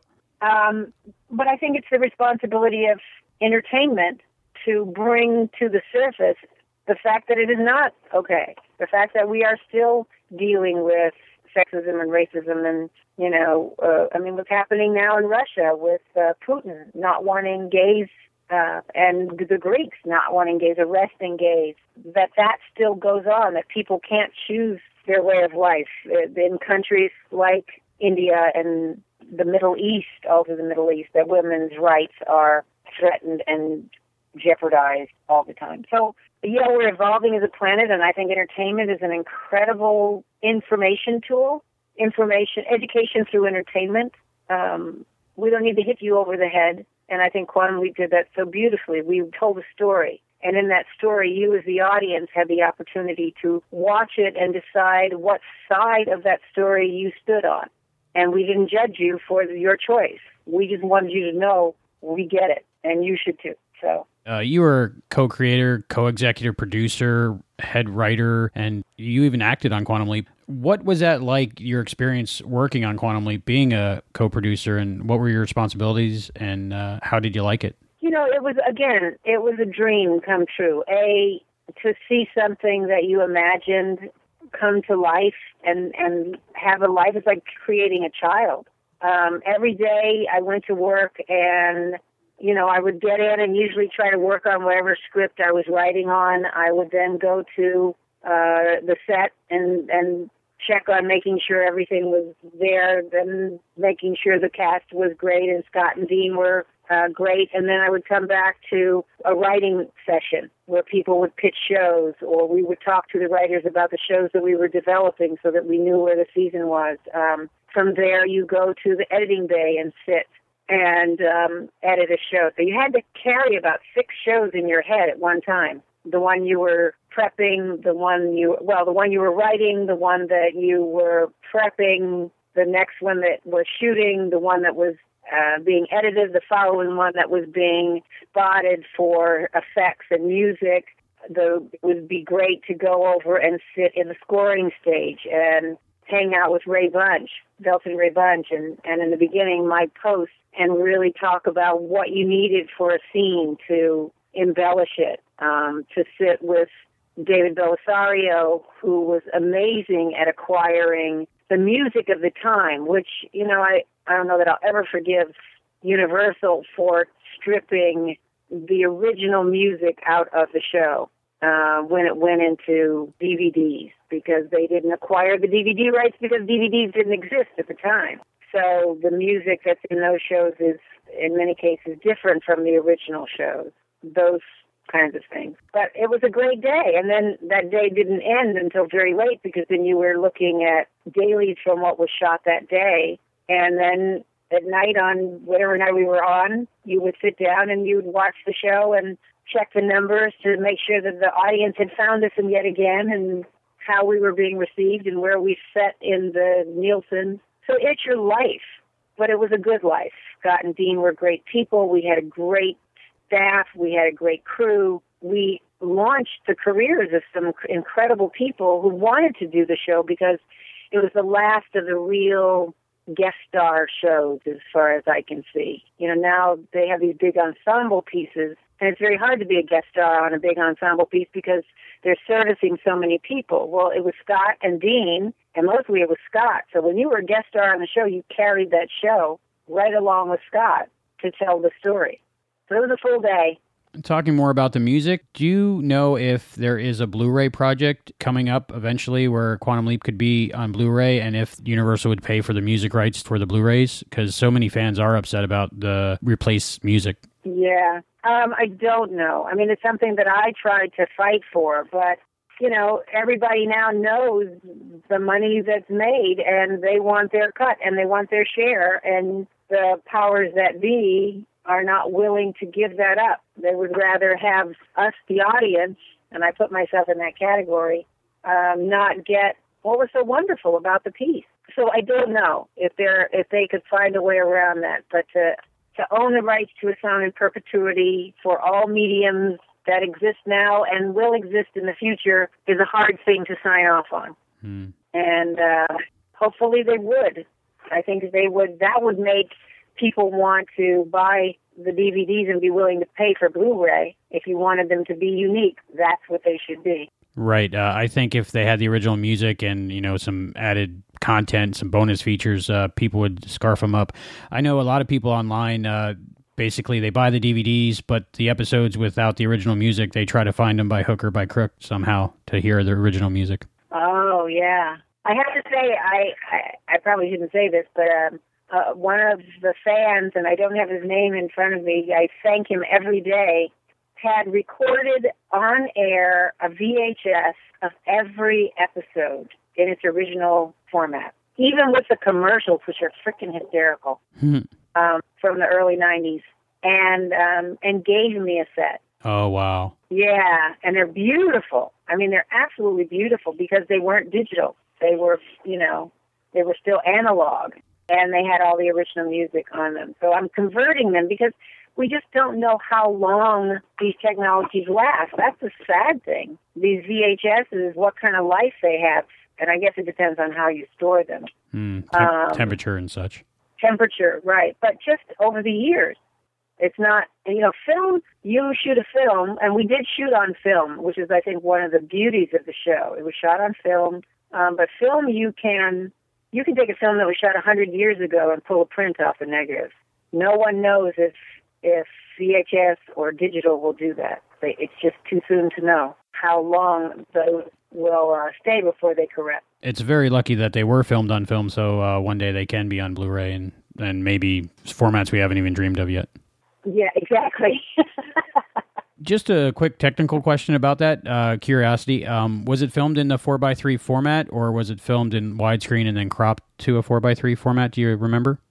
And I remember it was four by three. It was shot for television. Um, I know when I directed Cora Unashamed, we did, you know, a film frame and then we aired it. But I, as I remember, it was four by three, at least in the beginning. It may have changed over the course of the show. It may have. I'm trying to sit here and reimagine sitting and watching dailies and what format they were in, but as I remembered, it was four by three. It's always uh, funny to see him in high def now on uh, television, and uh, Mhm. you see little things that nobody could have possibly seen back then on the uh, old style video screens back then. Oh, like what? Um, just uh, little um, maybe production things that you weren't supposed to see.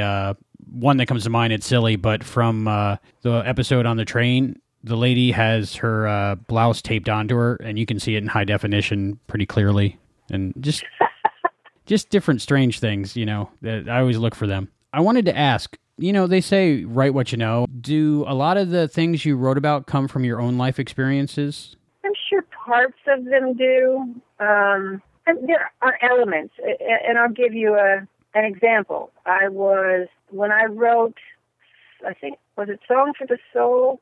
No, I can't think of the title. The episode where Sam left into the black teenager and they had a girls group. I think that was a song for the soul. Okay. Oh, good memory. and um, she was fighting with her father because he was trying to control her and control her uh, singing for the church versus singing in popular culture. And at that time, I was fighting with my husband about something similar, and the fights came out in the episode, literally, almost word for word. um, so, in that respect, yes. Was I, uh, you know, was I singing in the church choir and my father was a reverend? No. But but you can take the core of your life emotionally and translate it into a reality to tell the same story. The story is let me grow up, don't control me, um, let me be who I want to be, and just love me because I love you for who I am, and and let me have my wings to fly. And that was, uh, I, I think, a, a well received message. Certainly, there was sexual harassment coming up through Hollywood ranks in my years here that played out in um, uh, in shows and racial and What Price Gloria. And I'll tell you a very funny story. So I'm writing What Price Gloria, and in the last scene, he's got to tell his boss that I'm a man. Remember that scene? Yeah, very and funny. He goes, "What do you mean?" He goes, "I'm a man." So then I realized I've never been a man. So I went into the writer's room and sat everybody down, and I said, "Tell me your most." Uh, how did I put it? It was what was what story would be the most male of you realizing the difference between you know that you are a man. And the stories that I got were hysterical. And it came down to you know having an erection the first time in high school and having to walk around with your books and all of it was in there. because it was what made this guy know that these are things that only a guy would know, that a woman would never think of. But I couldn't have thought of them had I not had a great writing staff that I worked with to say, okay, guys, get up, here's donuts, tell me your story. how to pitch a ball, how to, you know, what sports means to me. And there were great stories. We were a great team in that way. And it was fun for me because I got to learn. Now, I had had children, so when Sam, um, leapt into a teenage pregnant girl. Poor Scott, he was in labor for three freaking days. um, that was in eight and a half months, right? In eight and a half months. Uh, but I bought him what was called a maternity belly, and he could strap it on. It was about 40 pounds of weight, and it had hot water bottles in it, and it had pillets that laid up against your kidneys and made you go to the bathroom, and he had to walk differently in it. So it was a real education for Scott too, how to wear a dress and what it felt like to sit on a cold chair wearing a dress and high heels and how to have a baby. What does it feel like to be in labor for hours and hours and hours? So yes, I used what I knew about being a woman, about being black, about being a singer, about and I and then I used what Scott had to offer uh, because he was so talented. He seemed like he was game for anything. He loved the challenge. He really did. And Dean was an amazing actor. And when we wrote a couple of, of shows for him where he really had to, to show his stuff, he came forward like nobody had ever seen. And my, my favorite story is I wrote an episode for Troian, who was four years old at the time, and and Dean knew her and had come up as a child actor, and he he scolded me and said, Why are you doing this to her? Go let her be a little girl. Don't take away her childhood. And so literally I turned down all kinds of offers for Troian very early on and said, I so respect this man. And if you want to be an actress when you grow up, you got it because she's a natural. She is a natural. If you watch Pretty Little Liars, she's amazing. Yeah, she's doing pretty good right now. She is. She's doing great. And, and um, Nick is doing terrific. He's in college studying to be um, a, a computer engineer. I'm blessed. I'm very blessed. Uh, it's all about the children. Yeah, you know, and Quantum Leap is one of my children. What can I say? Are there any issues that you didn't tackle on Quantum Leap that you wish you would have? Oh my gosh, so many, so many. I mean, and we did really well, but I have to tell you that show could have gone on forever. It was just so on its own. They moved it so many times because they had nothing like it. No lead-ins, no lead-outs you know, the, the rumor is always that Don's going to bring it back on Sci-Fi Channel. I hope they do that. I really do. I, I actually set it up for him in um, the third episode of the trilogy where Sammy Jo Fuller we find out that Sammy Jo Fuller is Sam's daughter and that she's in the future working for the organization trying to bring him home. I had actually wanted to do a motion picture about that. But if they do a new TV series, I think they're crazy not to do Sammy going after her father. Is that the question you get most often? I know uh, just doing the Quantum Leap podcast, we get asked all the time if we have any knowledge of a movie or a rebooted series coming out because everybody just loves it so much they want more. It's really difficult. Uh, again, I, I've heard very recent rumors that Don's trying to do uh, a reboot, either a reboot of the series or a spin-off with Sammy Jo. I started writing a, a novel and uh, was talking to Universal about doing a feature film, and it got stalled because I guess the Sci-Fi Channel wanted to do this, wanted to do it as a TV series, and somehow or another, Universal, NBC, Sci-Fi, so many people own it that it's really hard to get it away because everybody knows it's still a viable arena. Yeah, I think it would be a hit in whatever form.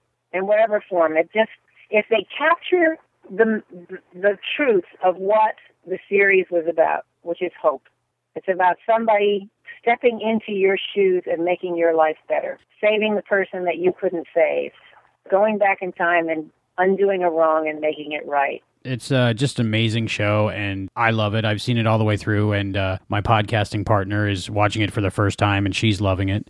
And um, it is timeless. It is. It really is, and uh, it doesn't look like an old show at all. Maybe that's partly because each episode's almost a period piece. Exactly.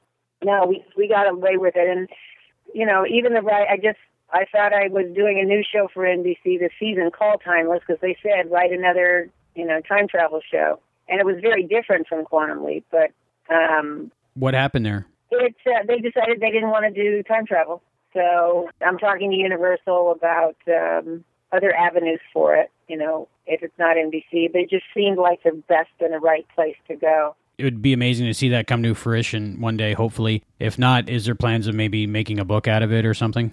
Uh, yes. I, you know, I just, they own the rights at this point. That's why, you know, I wrote um, The Vision Quest, and we're doing a, a re release hopefully this uh, summer. And I think it's because we couldn't afford to go to the future in Quantum Leap. I wrote a whole series about Earth's future and, you know, created a young hero and and the, the kind of the empowerment of humanity against machines is really what the Vision Quest is about. So it's something to to check out. And then um, you also have Age of Eve. I have Age of Eve, yes, and another uh, YA series that will probably not come out until 2015 called The Field that I'm co-authoring uh, with a woman named uh, Lynn Eisenberg. So you know, I'm busy writing. I've got uh, films that I'm trying to do, but it seems like it's time for me to come back to TV. I think I bring something very unique to the world of television because in everything I write, there is a tug at our social consciousness. And I'm not ever going to beat you up, but I'm going to make you think. And that's what good television's about, I think. I agree. Why do you think Quantum Leap has remained so popular for 25 years? Um, it's great storytelling. Sam is a very compelling everyman that everybody that watches not only falls in love with him, but thinks that could be me. You know, not that everybody's a genius scientist or anything. But again, it's a show about hope. Uh, I mean, the letters that we used to get from people were so incredible. There was one episode, no, I can't think of the name of the episode, but um, the families had a child who was dying, and they were on, I don't know, a cancer ward or something, and the um, the family had gotten together and then the rest of the ward got together and they watched the episode and at the end of the episode they realized that they had given up on their child and the show made them realize not to and somehow or another that rally to that child actually saved his or her life her life and to this day i still get emails and letters and facebooks updating me on that, the fact that because they didn't give up, that child went on to live a life. Amazing. That's pretty powerful. Every little decision you make really does affect the future. That's right. Okay, thank you so much, and uh, really a big fan and very grateful. Thank you so much. Well, thank you so much.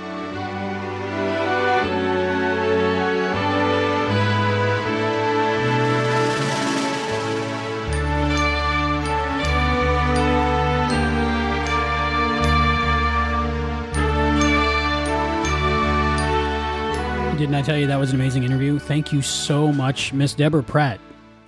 She is Quantum Leap. That was awesome to hear her thoughts and everything on the series. And if you go to quantumleappodcast.com, there is more of the interview there that was a little too spoilery for this episode. But if you have already seen all of Quantum Leap, then you can go and listen to the full Deborah Pratt interview and listen to how we talk about what she thought about the ending of the show. Man, I gotta wait to listen to that. You gotta wait a few years, but then you can listen to it. But it was great to talk to her, and again, a once in a lifetime experience, and it makes all the work we've done on the Quantum Leap podcast worth it. Just just for that, if nothing else. All right, we have some feedback. We have an email from Robbie Bonham. Hi from Ireland. Hi guys, just a quick mail from across the Atlantic on this tiny little island, the same size as Indiana, don't you know? To say I've only recently discovered your podcast and am enjoying it enormously. I was a fan from Quantum Leap's first episode, probably broadcast here a few months after its debut in the States, and it remains to this day one of my favorite shows. It's nice to have a regular podcast for a show that's no longer running, and I hope to hear you get through all five seasons. Keep up the good work and happy leaping. Robbie. That is awesome. People listening to us in Ireland. Hi, Robbie. I love Ireland. I love Irish stuff. I love Irish music. I love how you talk about Ireland like you've been there. We would love to visit Ireland someday. I've never been there. I love Irish stuff. Well, Irish pub music on my Pandora, always. Celtic music, I love all that stuff. But it's really cool that you're uh, listening in Ireland. That's the plan. We're going to do all five seasons and uh, maybe more. And listen along and keep sending us emails. Let us know what you think. We want to hear from you. So thank you very much, Robbie, for that email. And please keep uh, writing us and uh, make sure you keep in contact with us. Uh, we have a quick message from Hayden. I got a very nice surprise when I got home today. My Quantum Leap comic book was waiting for me at the door. Thanks so much, Albie and Heather. Can't wait to read it. So Hayden won the Quantum Leap comic book for his essay. You still have a chance to win a Quantum Leap comic book if you send us an essay, what Quantum Leap means to me. And uh, I think there's about five left. Ooh, they're dwindling down, guys. Once all those comic books are handed out, then uh, we will have a grand prize in the essay giveaway for autographed art prints of Quantum Leap comic books. We also asked a question to our Facebook Quantum Leap podcast community. Do you think Quantum Leap is sci fi, fantasy, or both, and why? Hayden McQueenie said Quantum Leap is its own genre. Derek Carter said, I agree 100%. It's got everything action, suspense, drama. Mischief Maker Studios said, I was thinking the very same thing. Rich Lodwig said, How about a new category? Just as sitcom, situation comedy, let's have sci-com. But truthfully, during the series run, it hit every category except adult porn. Historical, documentary, comedy, fantasy, drama, action, sport themed, future based, theological, moral, ethics, philosophical, and of course, romance. I truly believe that is why the show is such a success to such a varied audience, and why those of us that really loved it can still talk about it all these years later, as if it was just on last night. Okay, the soapbox is available for whoever is next. Very good point, Rich. You always see it just slammed right into that sci-fi fantasy category. But it really is its own thing. It is. It's it's got everything. It's almost uncategorizable. I have to say, I like the concept of SciCom. That's a, that's a pretty cool idea. It is funny, but I like that answer. Uh, Gail Banks says, "Love the show." Okay, Monica Fisher said, It's been my favorite for years. It has everything one could want in a show. Best show ever. Warren Phoenix Johnson says, "If it must be pinned down, it's obviously sci-fi." Oh, and yes, I am a nerd. We're all nerds. It's okay. That's why we're here. Bobby Malecki said, Never came out with a rumored movie. Was there a movie rumored? Yeah, a lot of uh, movie rumors. That's how a lot of people find us, trying to find the Quantum Leap movie. Well, at least we're keeping it going. We're keeping it alive, hopefully bringing it back, rejuvenating it. Andrew Carden says, multi genre really because that show dealt with many issues and various subjects and had kisses with history as well as historical facts like Ford tripping down the steps of Air Force One or documenting the Watts riots. It was also entertainment in that it told unique stories and was funny. Yeah, it's definitely multi genre. I agree. Alex S. Caden said, Best show ever. After MASH, of course. MASH was pretty good. You ever watch MASH? Some of it. I didn't watch it all. I have it all on DVD if you're ever bored. Lucas Capel says, It's speculative fiction, the genre that covers both sci fi and fantasy. Teresa L. Ryder said science fiction. Plain and simple. And Naomi Feliciano says, What I do like about the show is the history. Yeah, they do touch on so many different things. I mean, history is obviously a big part of it, and science fiction with the time travel and a little bit of fantasy. It's it really is a multi-genre show. There, it, it it is kind of its unique own thing. For me, time travel can fit into at least two different categories sci fi or fantasy. And for me, it depends on the method of the time travel. Uh, for example, if you build a time machine out of a DeLorean, that's technology that helps you travel through time, it's science fiction. If you just get hit on the head with a rock and end up in the past, that's fantasy. If you go into a closet and hold your fists really tight in a dark space, is that fantasy or sci-fi? For me, that would be fantasy. You're talking about About Time, great movie. We just watched it. We recommend it. Yeah, it was good. Um, just came out on Blu-ray. It's a great, great movie about time. But for me, that would be fantasy, even though it was in the science fiction section when I bought the Blu-ray. so you're saying if it's technology based, it's science fiction. To me, yes. And if it's just you wish it, or you can do it by looking at a picture, it's fantasy. So, About Time, Butterfly Effect, fantasy. Back to the Future, Bill and Ted's Excellent Adventure, sci-fi. I like your explanation. So that's for me. So you think Quantum Leap is sci-fi? I don't know. Uh, I would say it's sci-fi because of the method of time travel, because he actually stepped into the quantum leap accelerator and vanished. But if you're only looking at that point of the show, there's so much more to the show. Right. I would say it's mostly fantasy because this god, time, fate, whatever would be in the fantasy genre. So if somebody's controlling it, then uh, I would say so. This might be the one thing that for me fits in the sci-fi slash fantasy. Did you ever think you'd combine the two? No, not at all. I think they're both separate genres myself, but this has everything. Like all of our uh, people in the Quantum Leap podcast community are saying, it's really everything. And I think that's one of the reasons why it makes the show so good. There are many ways to contact us. First off, you can go to quantumleappodcast.com and find out all about the Quantum Leap podcast and how to get a hold of us. Or you can join us on our Facebook community at facebook.com slash quantum leap podcast, where we ask questions all the time and, and post pictures. And we really do connect with everybody on there and, and try and see what you guys want to hear on the show and, and really get your input. So that's a really great way to connect with us. And if you're looking to follow more people on Twitter, we are on Twitter at Quantum Leap Pod. And you can also email us at quantumleappodcast at gmail.com. If you have anything to say about Quantum Leap or the Quantum Leap podcast in general, please give us a call at 707 847 6682. That is our voicemail line, and you might just end up on the show. And recently we started an Instagram account and our username is Quantum Leap Podcast. So you can follow us on there too. And on any of those, we let you know when a new show is out and uh, if anything's going on with our show. You can pretty much stay connected with us and get all of our updates through any of those. Any way you want to contact us or get in touch with us, we love to hear from you guys. And we love interacting with our listeners. So if you send us a Facebook message or a tweet, we usually get right back to you. And um, I'd like to take this opportunity to thank everybody that has liked our Facebook page because we are now over 1,200 likes. That's double since the last show. Dude, that's awesome. We are like, all of a sudden, Quantum Leap is huge in the Facebook community. Well, I think everybody that loves it, all they really have to do is find out that we have a podcast and they like it. But it's uh, about letting people know about it. So if you could share our page with other people and let them know that there's a Quantum Leap podcast out there, that would be great. Spread the word. Also, if you'd like to meet us in person, and we'll be traveling to MegaCon in Orlando, Florida, March 21st through 23rd. We will be there and uh, we will be meeting our listeners. And there's also going to be crazy awesome guests there, like John Barrowman and Eve Myles, and the rest of the Torchwood crew. And Karl Urban's going to be there.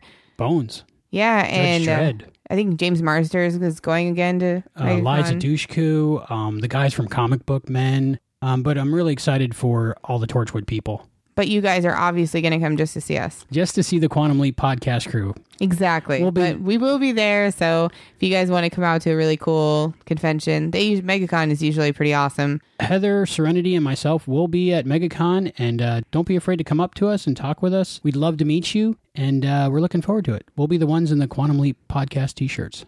Our daughter will probably be dressed in some kind of Serenity Firefly Borg something, probably. I- I'm trying to get my creative juices going for that. We have a new contributor to the Quantum Leap podcast. Ooh. Hayden McQueenie has become such a part of the show that we decided to give him his own slot. So we have an article written by Hayden McQueenie and read by John Buchanan.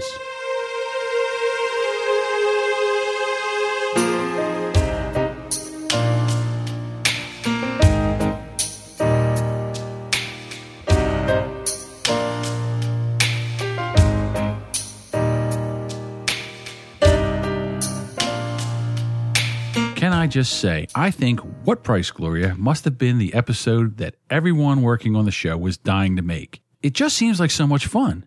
Apart from poor Scott Bakula having to take part in that masochistic blinding ritual, the humor in the episode was a joy to watch. Al being smitten by Sam, Sam trying his hardest to get used to the new clothing, such as the shoes from hell, the constant dirty looks Sam and Gloria got from the other secretary for showing their affection, mistaken as being romantic, the men perving on Sam's very unfeminine walk, Sam replying to constant male advances with aggression, and of course, freaking out and beating up Buddy. But most of all, the special effects really jumped in quality this episode. It's the first time we see an imaging chamber door, not counting the invisible door from the pilot. Al was passing through more objects, and the mirror shots were brilliant. They must have really wanted to emphasize the absurdity of Sam having a woman's aura by having the aura being seen as much as possible. I think this episode has the most mirror shots of any episode throughout the series, and they did such a good job in this case that I really believed it was Sam's reflection. The putting on lipstick mirror shot is my favorite, but honorable mention goes to when Sam is getting dressed for work and Gloria helps him. An interesting bit of trivia is that Jean Sagal, who played Gloria, has an identical twin sister. So in this scene, the mirror actually is a window with Scott Bakula and Jean on one side and Lorenz Chabet and Liz Sagal on the other acting as their reflections. Can you imagine how long they must have rehearsed the choreography to pull these mirror shots off as well as they did? It just goes to show how committed everyone who worked on the show was to make the show as good as it was. Something also jumped out at me at my most recent viewing of What Price Gloria.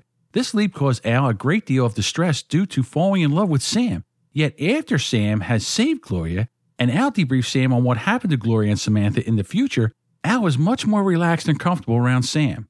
He claims because this is because Dr. Beeks made it acceptable that love is part of a friendship, which it is. But do you think he's telling the complete truth? I don't think that his anxiety would have subsided that much with one simple light bulb moment. Rather, I think by this stage, those working at the project have tweaked their neural link so that Al could see through the aura to see Sam as himself. We have to remember that Al's not allowed to tell Sam anything unnecessary about the goings on of the project, so he wouldn't bring it up. Also, on the subject of all things mental, we know that Gloria and Samantha will eventually become car designers where they currently work, and that Samantha will end up running the whole division, which I think was Buddy's job. But I think it's Sam's act of revenge, which Ziggy thought up, by the way, more proof that Ziggy is female, which started a chain reaction to tip Buddy's mental health over the edge. After all, after Samantha leaps back, nobody would believe Buddy when he claimed that she is a man, and if he pushes hard enough, it could be enough to drive him insane, or at the very least make everyone else think that he's insane, and thus have forced him out of the company. Karma is a real B word, isn't it?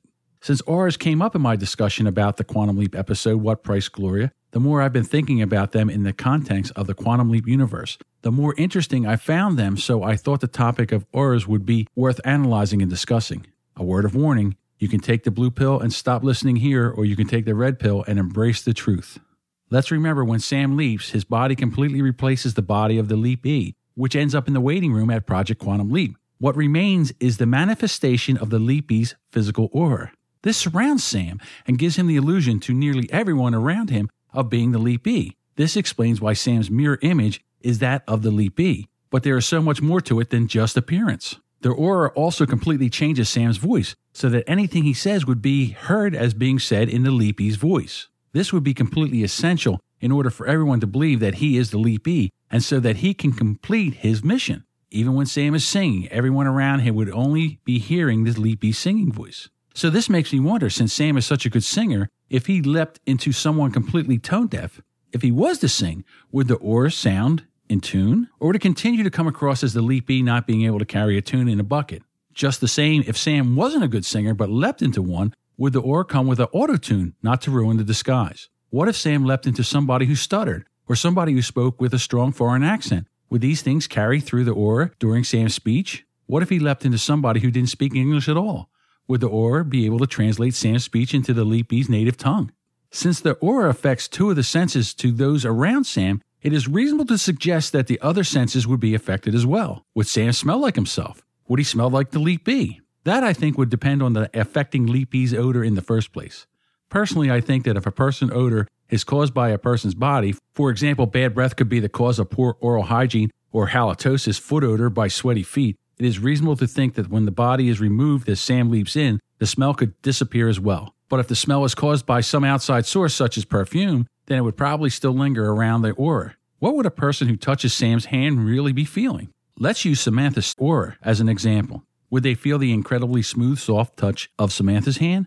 Or would they feel Sam's more coarse hands caused by his physical labor? He grew up on a dairy farm, after all.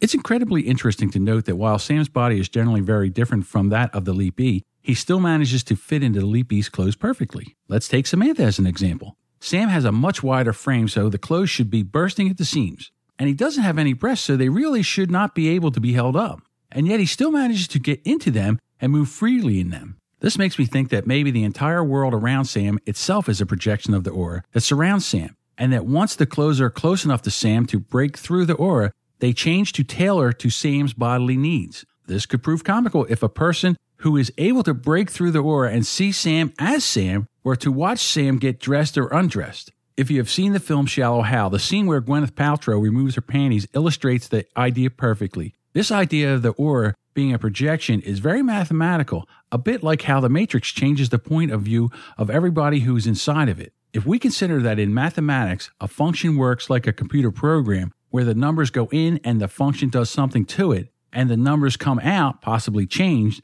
then every point that is taken up by Sam goes through an aura function and gives out a corresponding point that everyone else sees.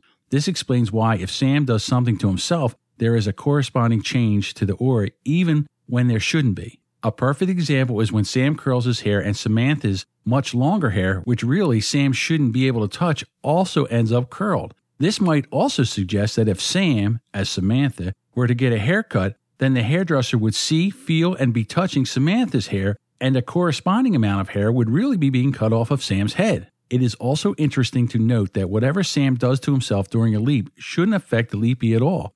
So when Sam leaps out and the host leaps back, these afflictions should really disappear from the aura. This could prove problematic. Let's use Samantha as an example again. Since it was really Sam's hair that was curled, when he leaps out and Samantha with her uncurled hair leaps back, really her hair should change to be straight right before the eyes of anyone who was watching. But it also could prove to be very beneficial. Sam committed a crime by assaulting Buddy, and if he wanted to, and I believe he is arrogant enough to, he could try to have Samantha arrested once he came to.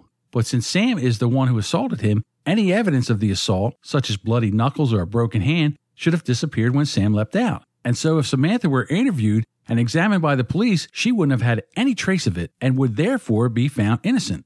There are so much more I could talk about with auras. And don't get me started on the auras of genitals, especially the auras of the opposite sex. But it will mix with concepts from later on in the series. So I will stop here. I hope you found this as interesting as I did and would like to join in on some discussions with me on the Facebook page. That is, if your brains haven't exploded yet and you don't regret taking the red pill.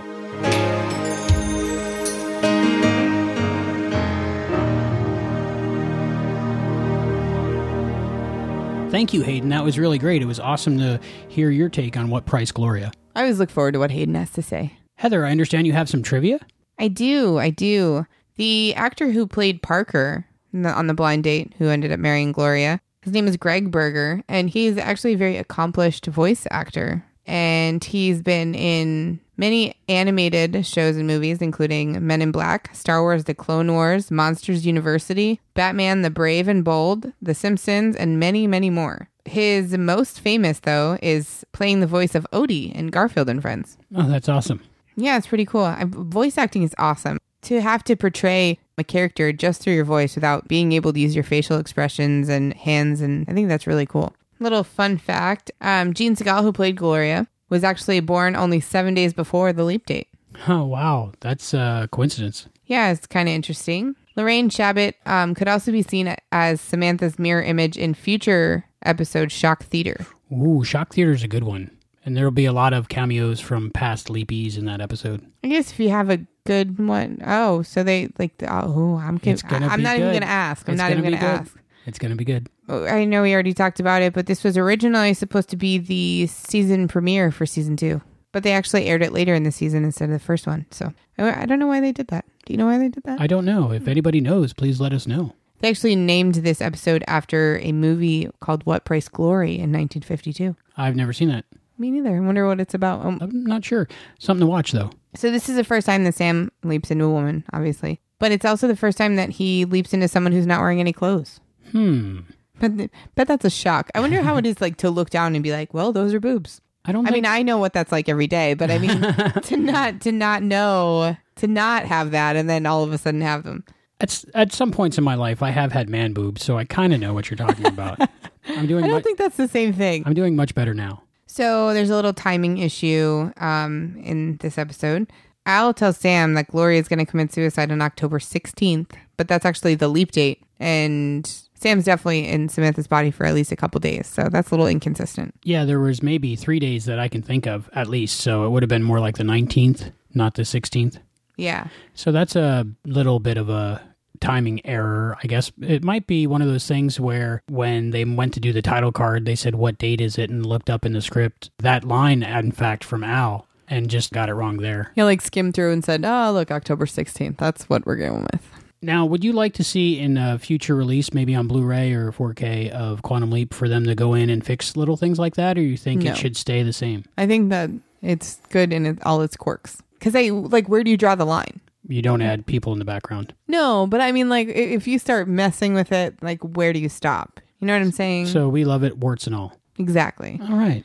Um, and also a little error. Sam mentions President's Day. I guess President's Day was not even around, wasn't created until the 1970s. The way I took it was when Sam mentioned President's Day, Gloria was like, President's Day? Had like a weird look on her face, like, I've never heard of that. So that might be just like mentioning microwave popcorn or something. So he sh- said something he shouldn't have as a time traveler. See, I didn't know that. I would have totally mentioned President's Day and not known that it wasn't around until the 70s. And for our last uh, little fun fact here, on October 16th, 1961, that's the leap date. And Sam says that Roger Maris is about to break Babe Ruth's home run record. Well, Maris actually hit his record breaking 61st home run over two weeks earlier on October 1st. So they were a little off there. Whoops. They didn't have Google. Not as bad as Disco Inferno, all those mistakes, but, uh, you know, little things like that are going to happen. Right. They would have seriously had to have like an entire team. They probably had an entire team, but that much, that many more people going through all the library books to find out the dates and hope they're right. Going through library books. Well, you know, like encyclopedias. Yeah, yeah, I understand the concept, but it's just so funny that we don't do that kind of stuff anymore. There's no card catalogs. We just rent something on our phone from the library. Totally learned about card catalogs in school, though. Silly. Do you know the Dewey Yeah. Decimal System? I learned about that in school. I've played a woman before. Well, that wasn't a woman. That was kind of a, a transvestite. But um, what's the hardest part about really trying to sell a woman? Well, I don't have to really sell a woman like Dustin Hoffman did in Tootsie. But for me, the hours being in the heels, uh, it's just very uncomfortable. I, I can't say that I look forward to the clothes and to the, the drapings because uh, uh, the earrings are very uncomfortable and the clothes are just tight. Sorry. You know, the period stuff is tight, and I don't know how the women do it. It's, you know, you're bound up all day long, and boy, when the day's over and you're taking those stockings off and that getting out of that bra. Oh, yeah. it's funny. They do it for us, and I don't think we deserve it. In the next episode of the Quantum Leap podcast, we talk about the Quantum Leap episode, Blind Faith. Sam leaps into a concert pianist, and he happens to be blind. We are in hmm, New York City. Today is February 6, 1964. right. Andrew Ross is the Ray Charles of classical music. You don't understand what, what it's like to be told by someone that that you that you have no talent, that you that you'll never amount to anything, and that and that you're not pretty enough for anyone to ever want. I kill myself putting you through nursing school and you go gallivanting through the city with God knows who. I wasn't with anyone. It was just a concert. And when you flunk your finals, it will be more than just a concert, won't it? And when you wake up 20 years later and you realize that you're no longer young and good looking, but you're tired and you're worn out from trying to support that baby, it will be more than just a concert, won't it? According to Ziggy, Andrew's concert was a huge success. It won't be now.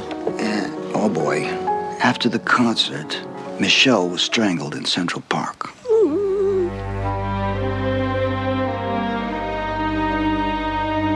It'll be interesting to see Sam as a blind man. He's pretty much experienced everything else. I mean, I, they're just going to put him through every situation, I guess, at this point. I think that's the plan. Well, How do you like live after that? How do you how do you live a normal life after you've experienced every possible situation? We shall see. Huh. So I'm looking forward to that one. I remember that one from watching it originally. I haven't seen it in a couple decades at least. Really looking forward to watching that one a few times. And please join us next time when we do talk about blind faith. And that will wrap it up for this episode of the Quantum Leap podcast. I'm Albie. And I'm Heather. I'm ready to leap now.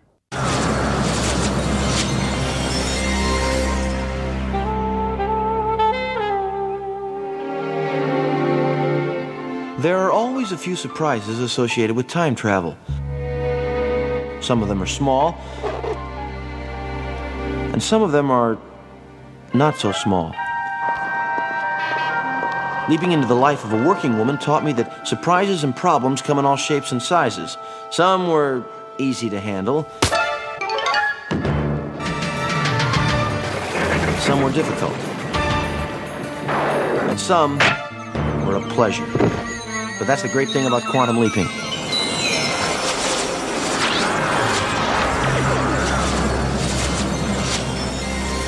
Can always count on it being a surprise.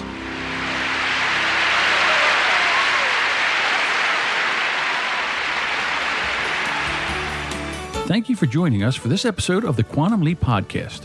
Go to quantumleappodcast.com to listen to new episodes. The Quantum Leap Podcast is not affiliated with Belisarius Productions or Universal TV. Follow us on Facebook and Twitter to get behind the scenes information, exclusive content, and to be notified first when a new episode is available. The thoughts and opinions expressed in this podcast are those of the individual and do not necessarily represent or reflect those of the Quantum Leap Podcast, Barron Space Productions, its partners, or affiliates. The Quantum Leap Podcast is edited by Albie, researched by Juan. The Quantum Leap universe and all it contains is the property of Belisarius Productions and Universal TV. No infringement is intended. The Quantum Leap Podcast is a Barron Space production.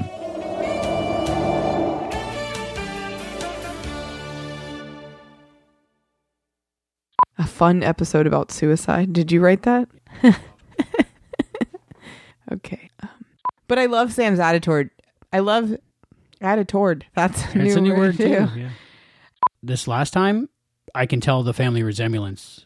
I can tell the family. Like resemblance and ambulance in the same word. Sorry. When I watched it this time, I could tell the family resemblance. It's always one word I get stuck on. Okay. one- it's like they needed an ambulance. Because they resemble each other. Yes. Okay. you did it. You made me laugh. Sorry. But this last time I watched the episode, I could really tell the family resemblance. You're still laughing. Resemblance? Resemblance. Resemblance. Okay. Resemblance. You got a pen? I'm totally putting that on Facebook. New word. Resemblance. Gloria bursts into the room and excitedly proclaims that Buddy was keeping his promotion a secret to surprise her and that he is leaving his wife in the holidays to marry her. I don't think he's leaving his wife in the holidays. You stay in Christmas after the holidays. but it says he left his wife in the hol- he's going to leave his wife in the holidays. Like you stay in Christmas and I'm going to move on. Gloria burst into the room and excitedly proclaim Gloria burst into the room and it's Gloria bursts into the room and excitedly proclaim What the f- No, she doesn't.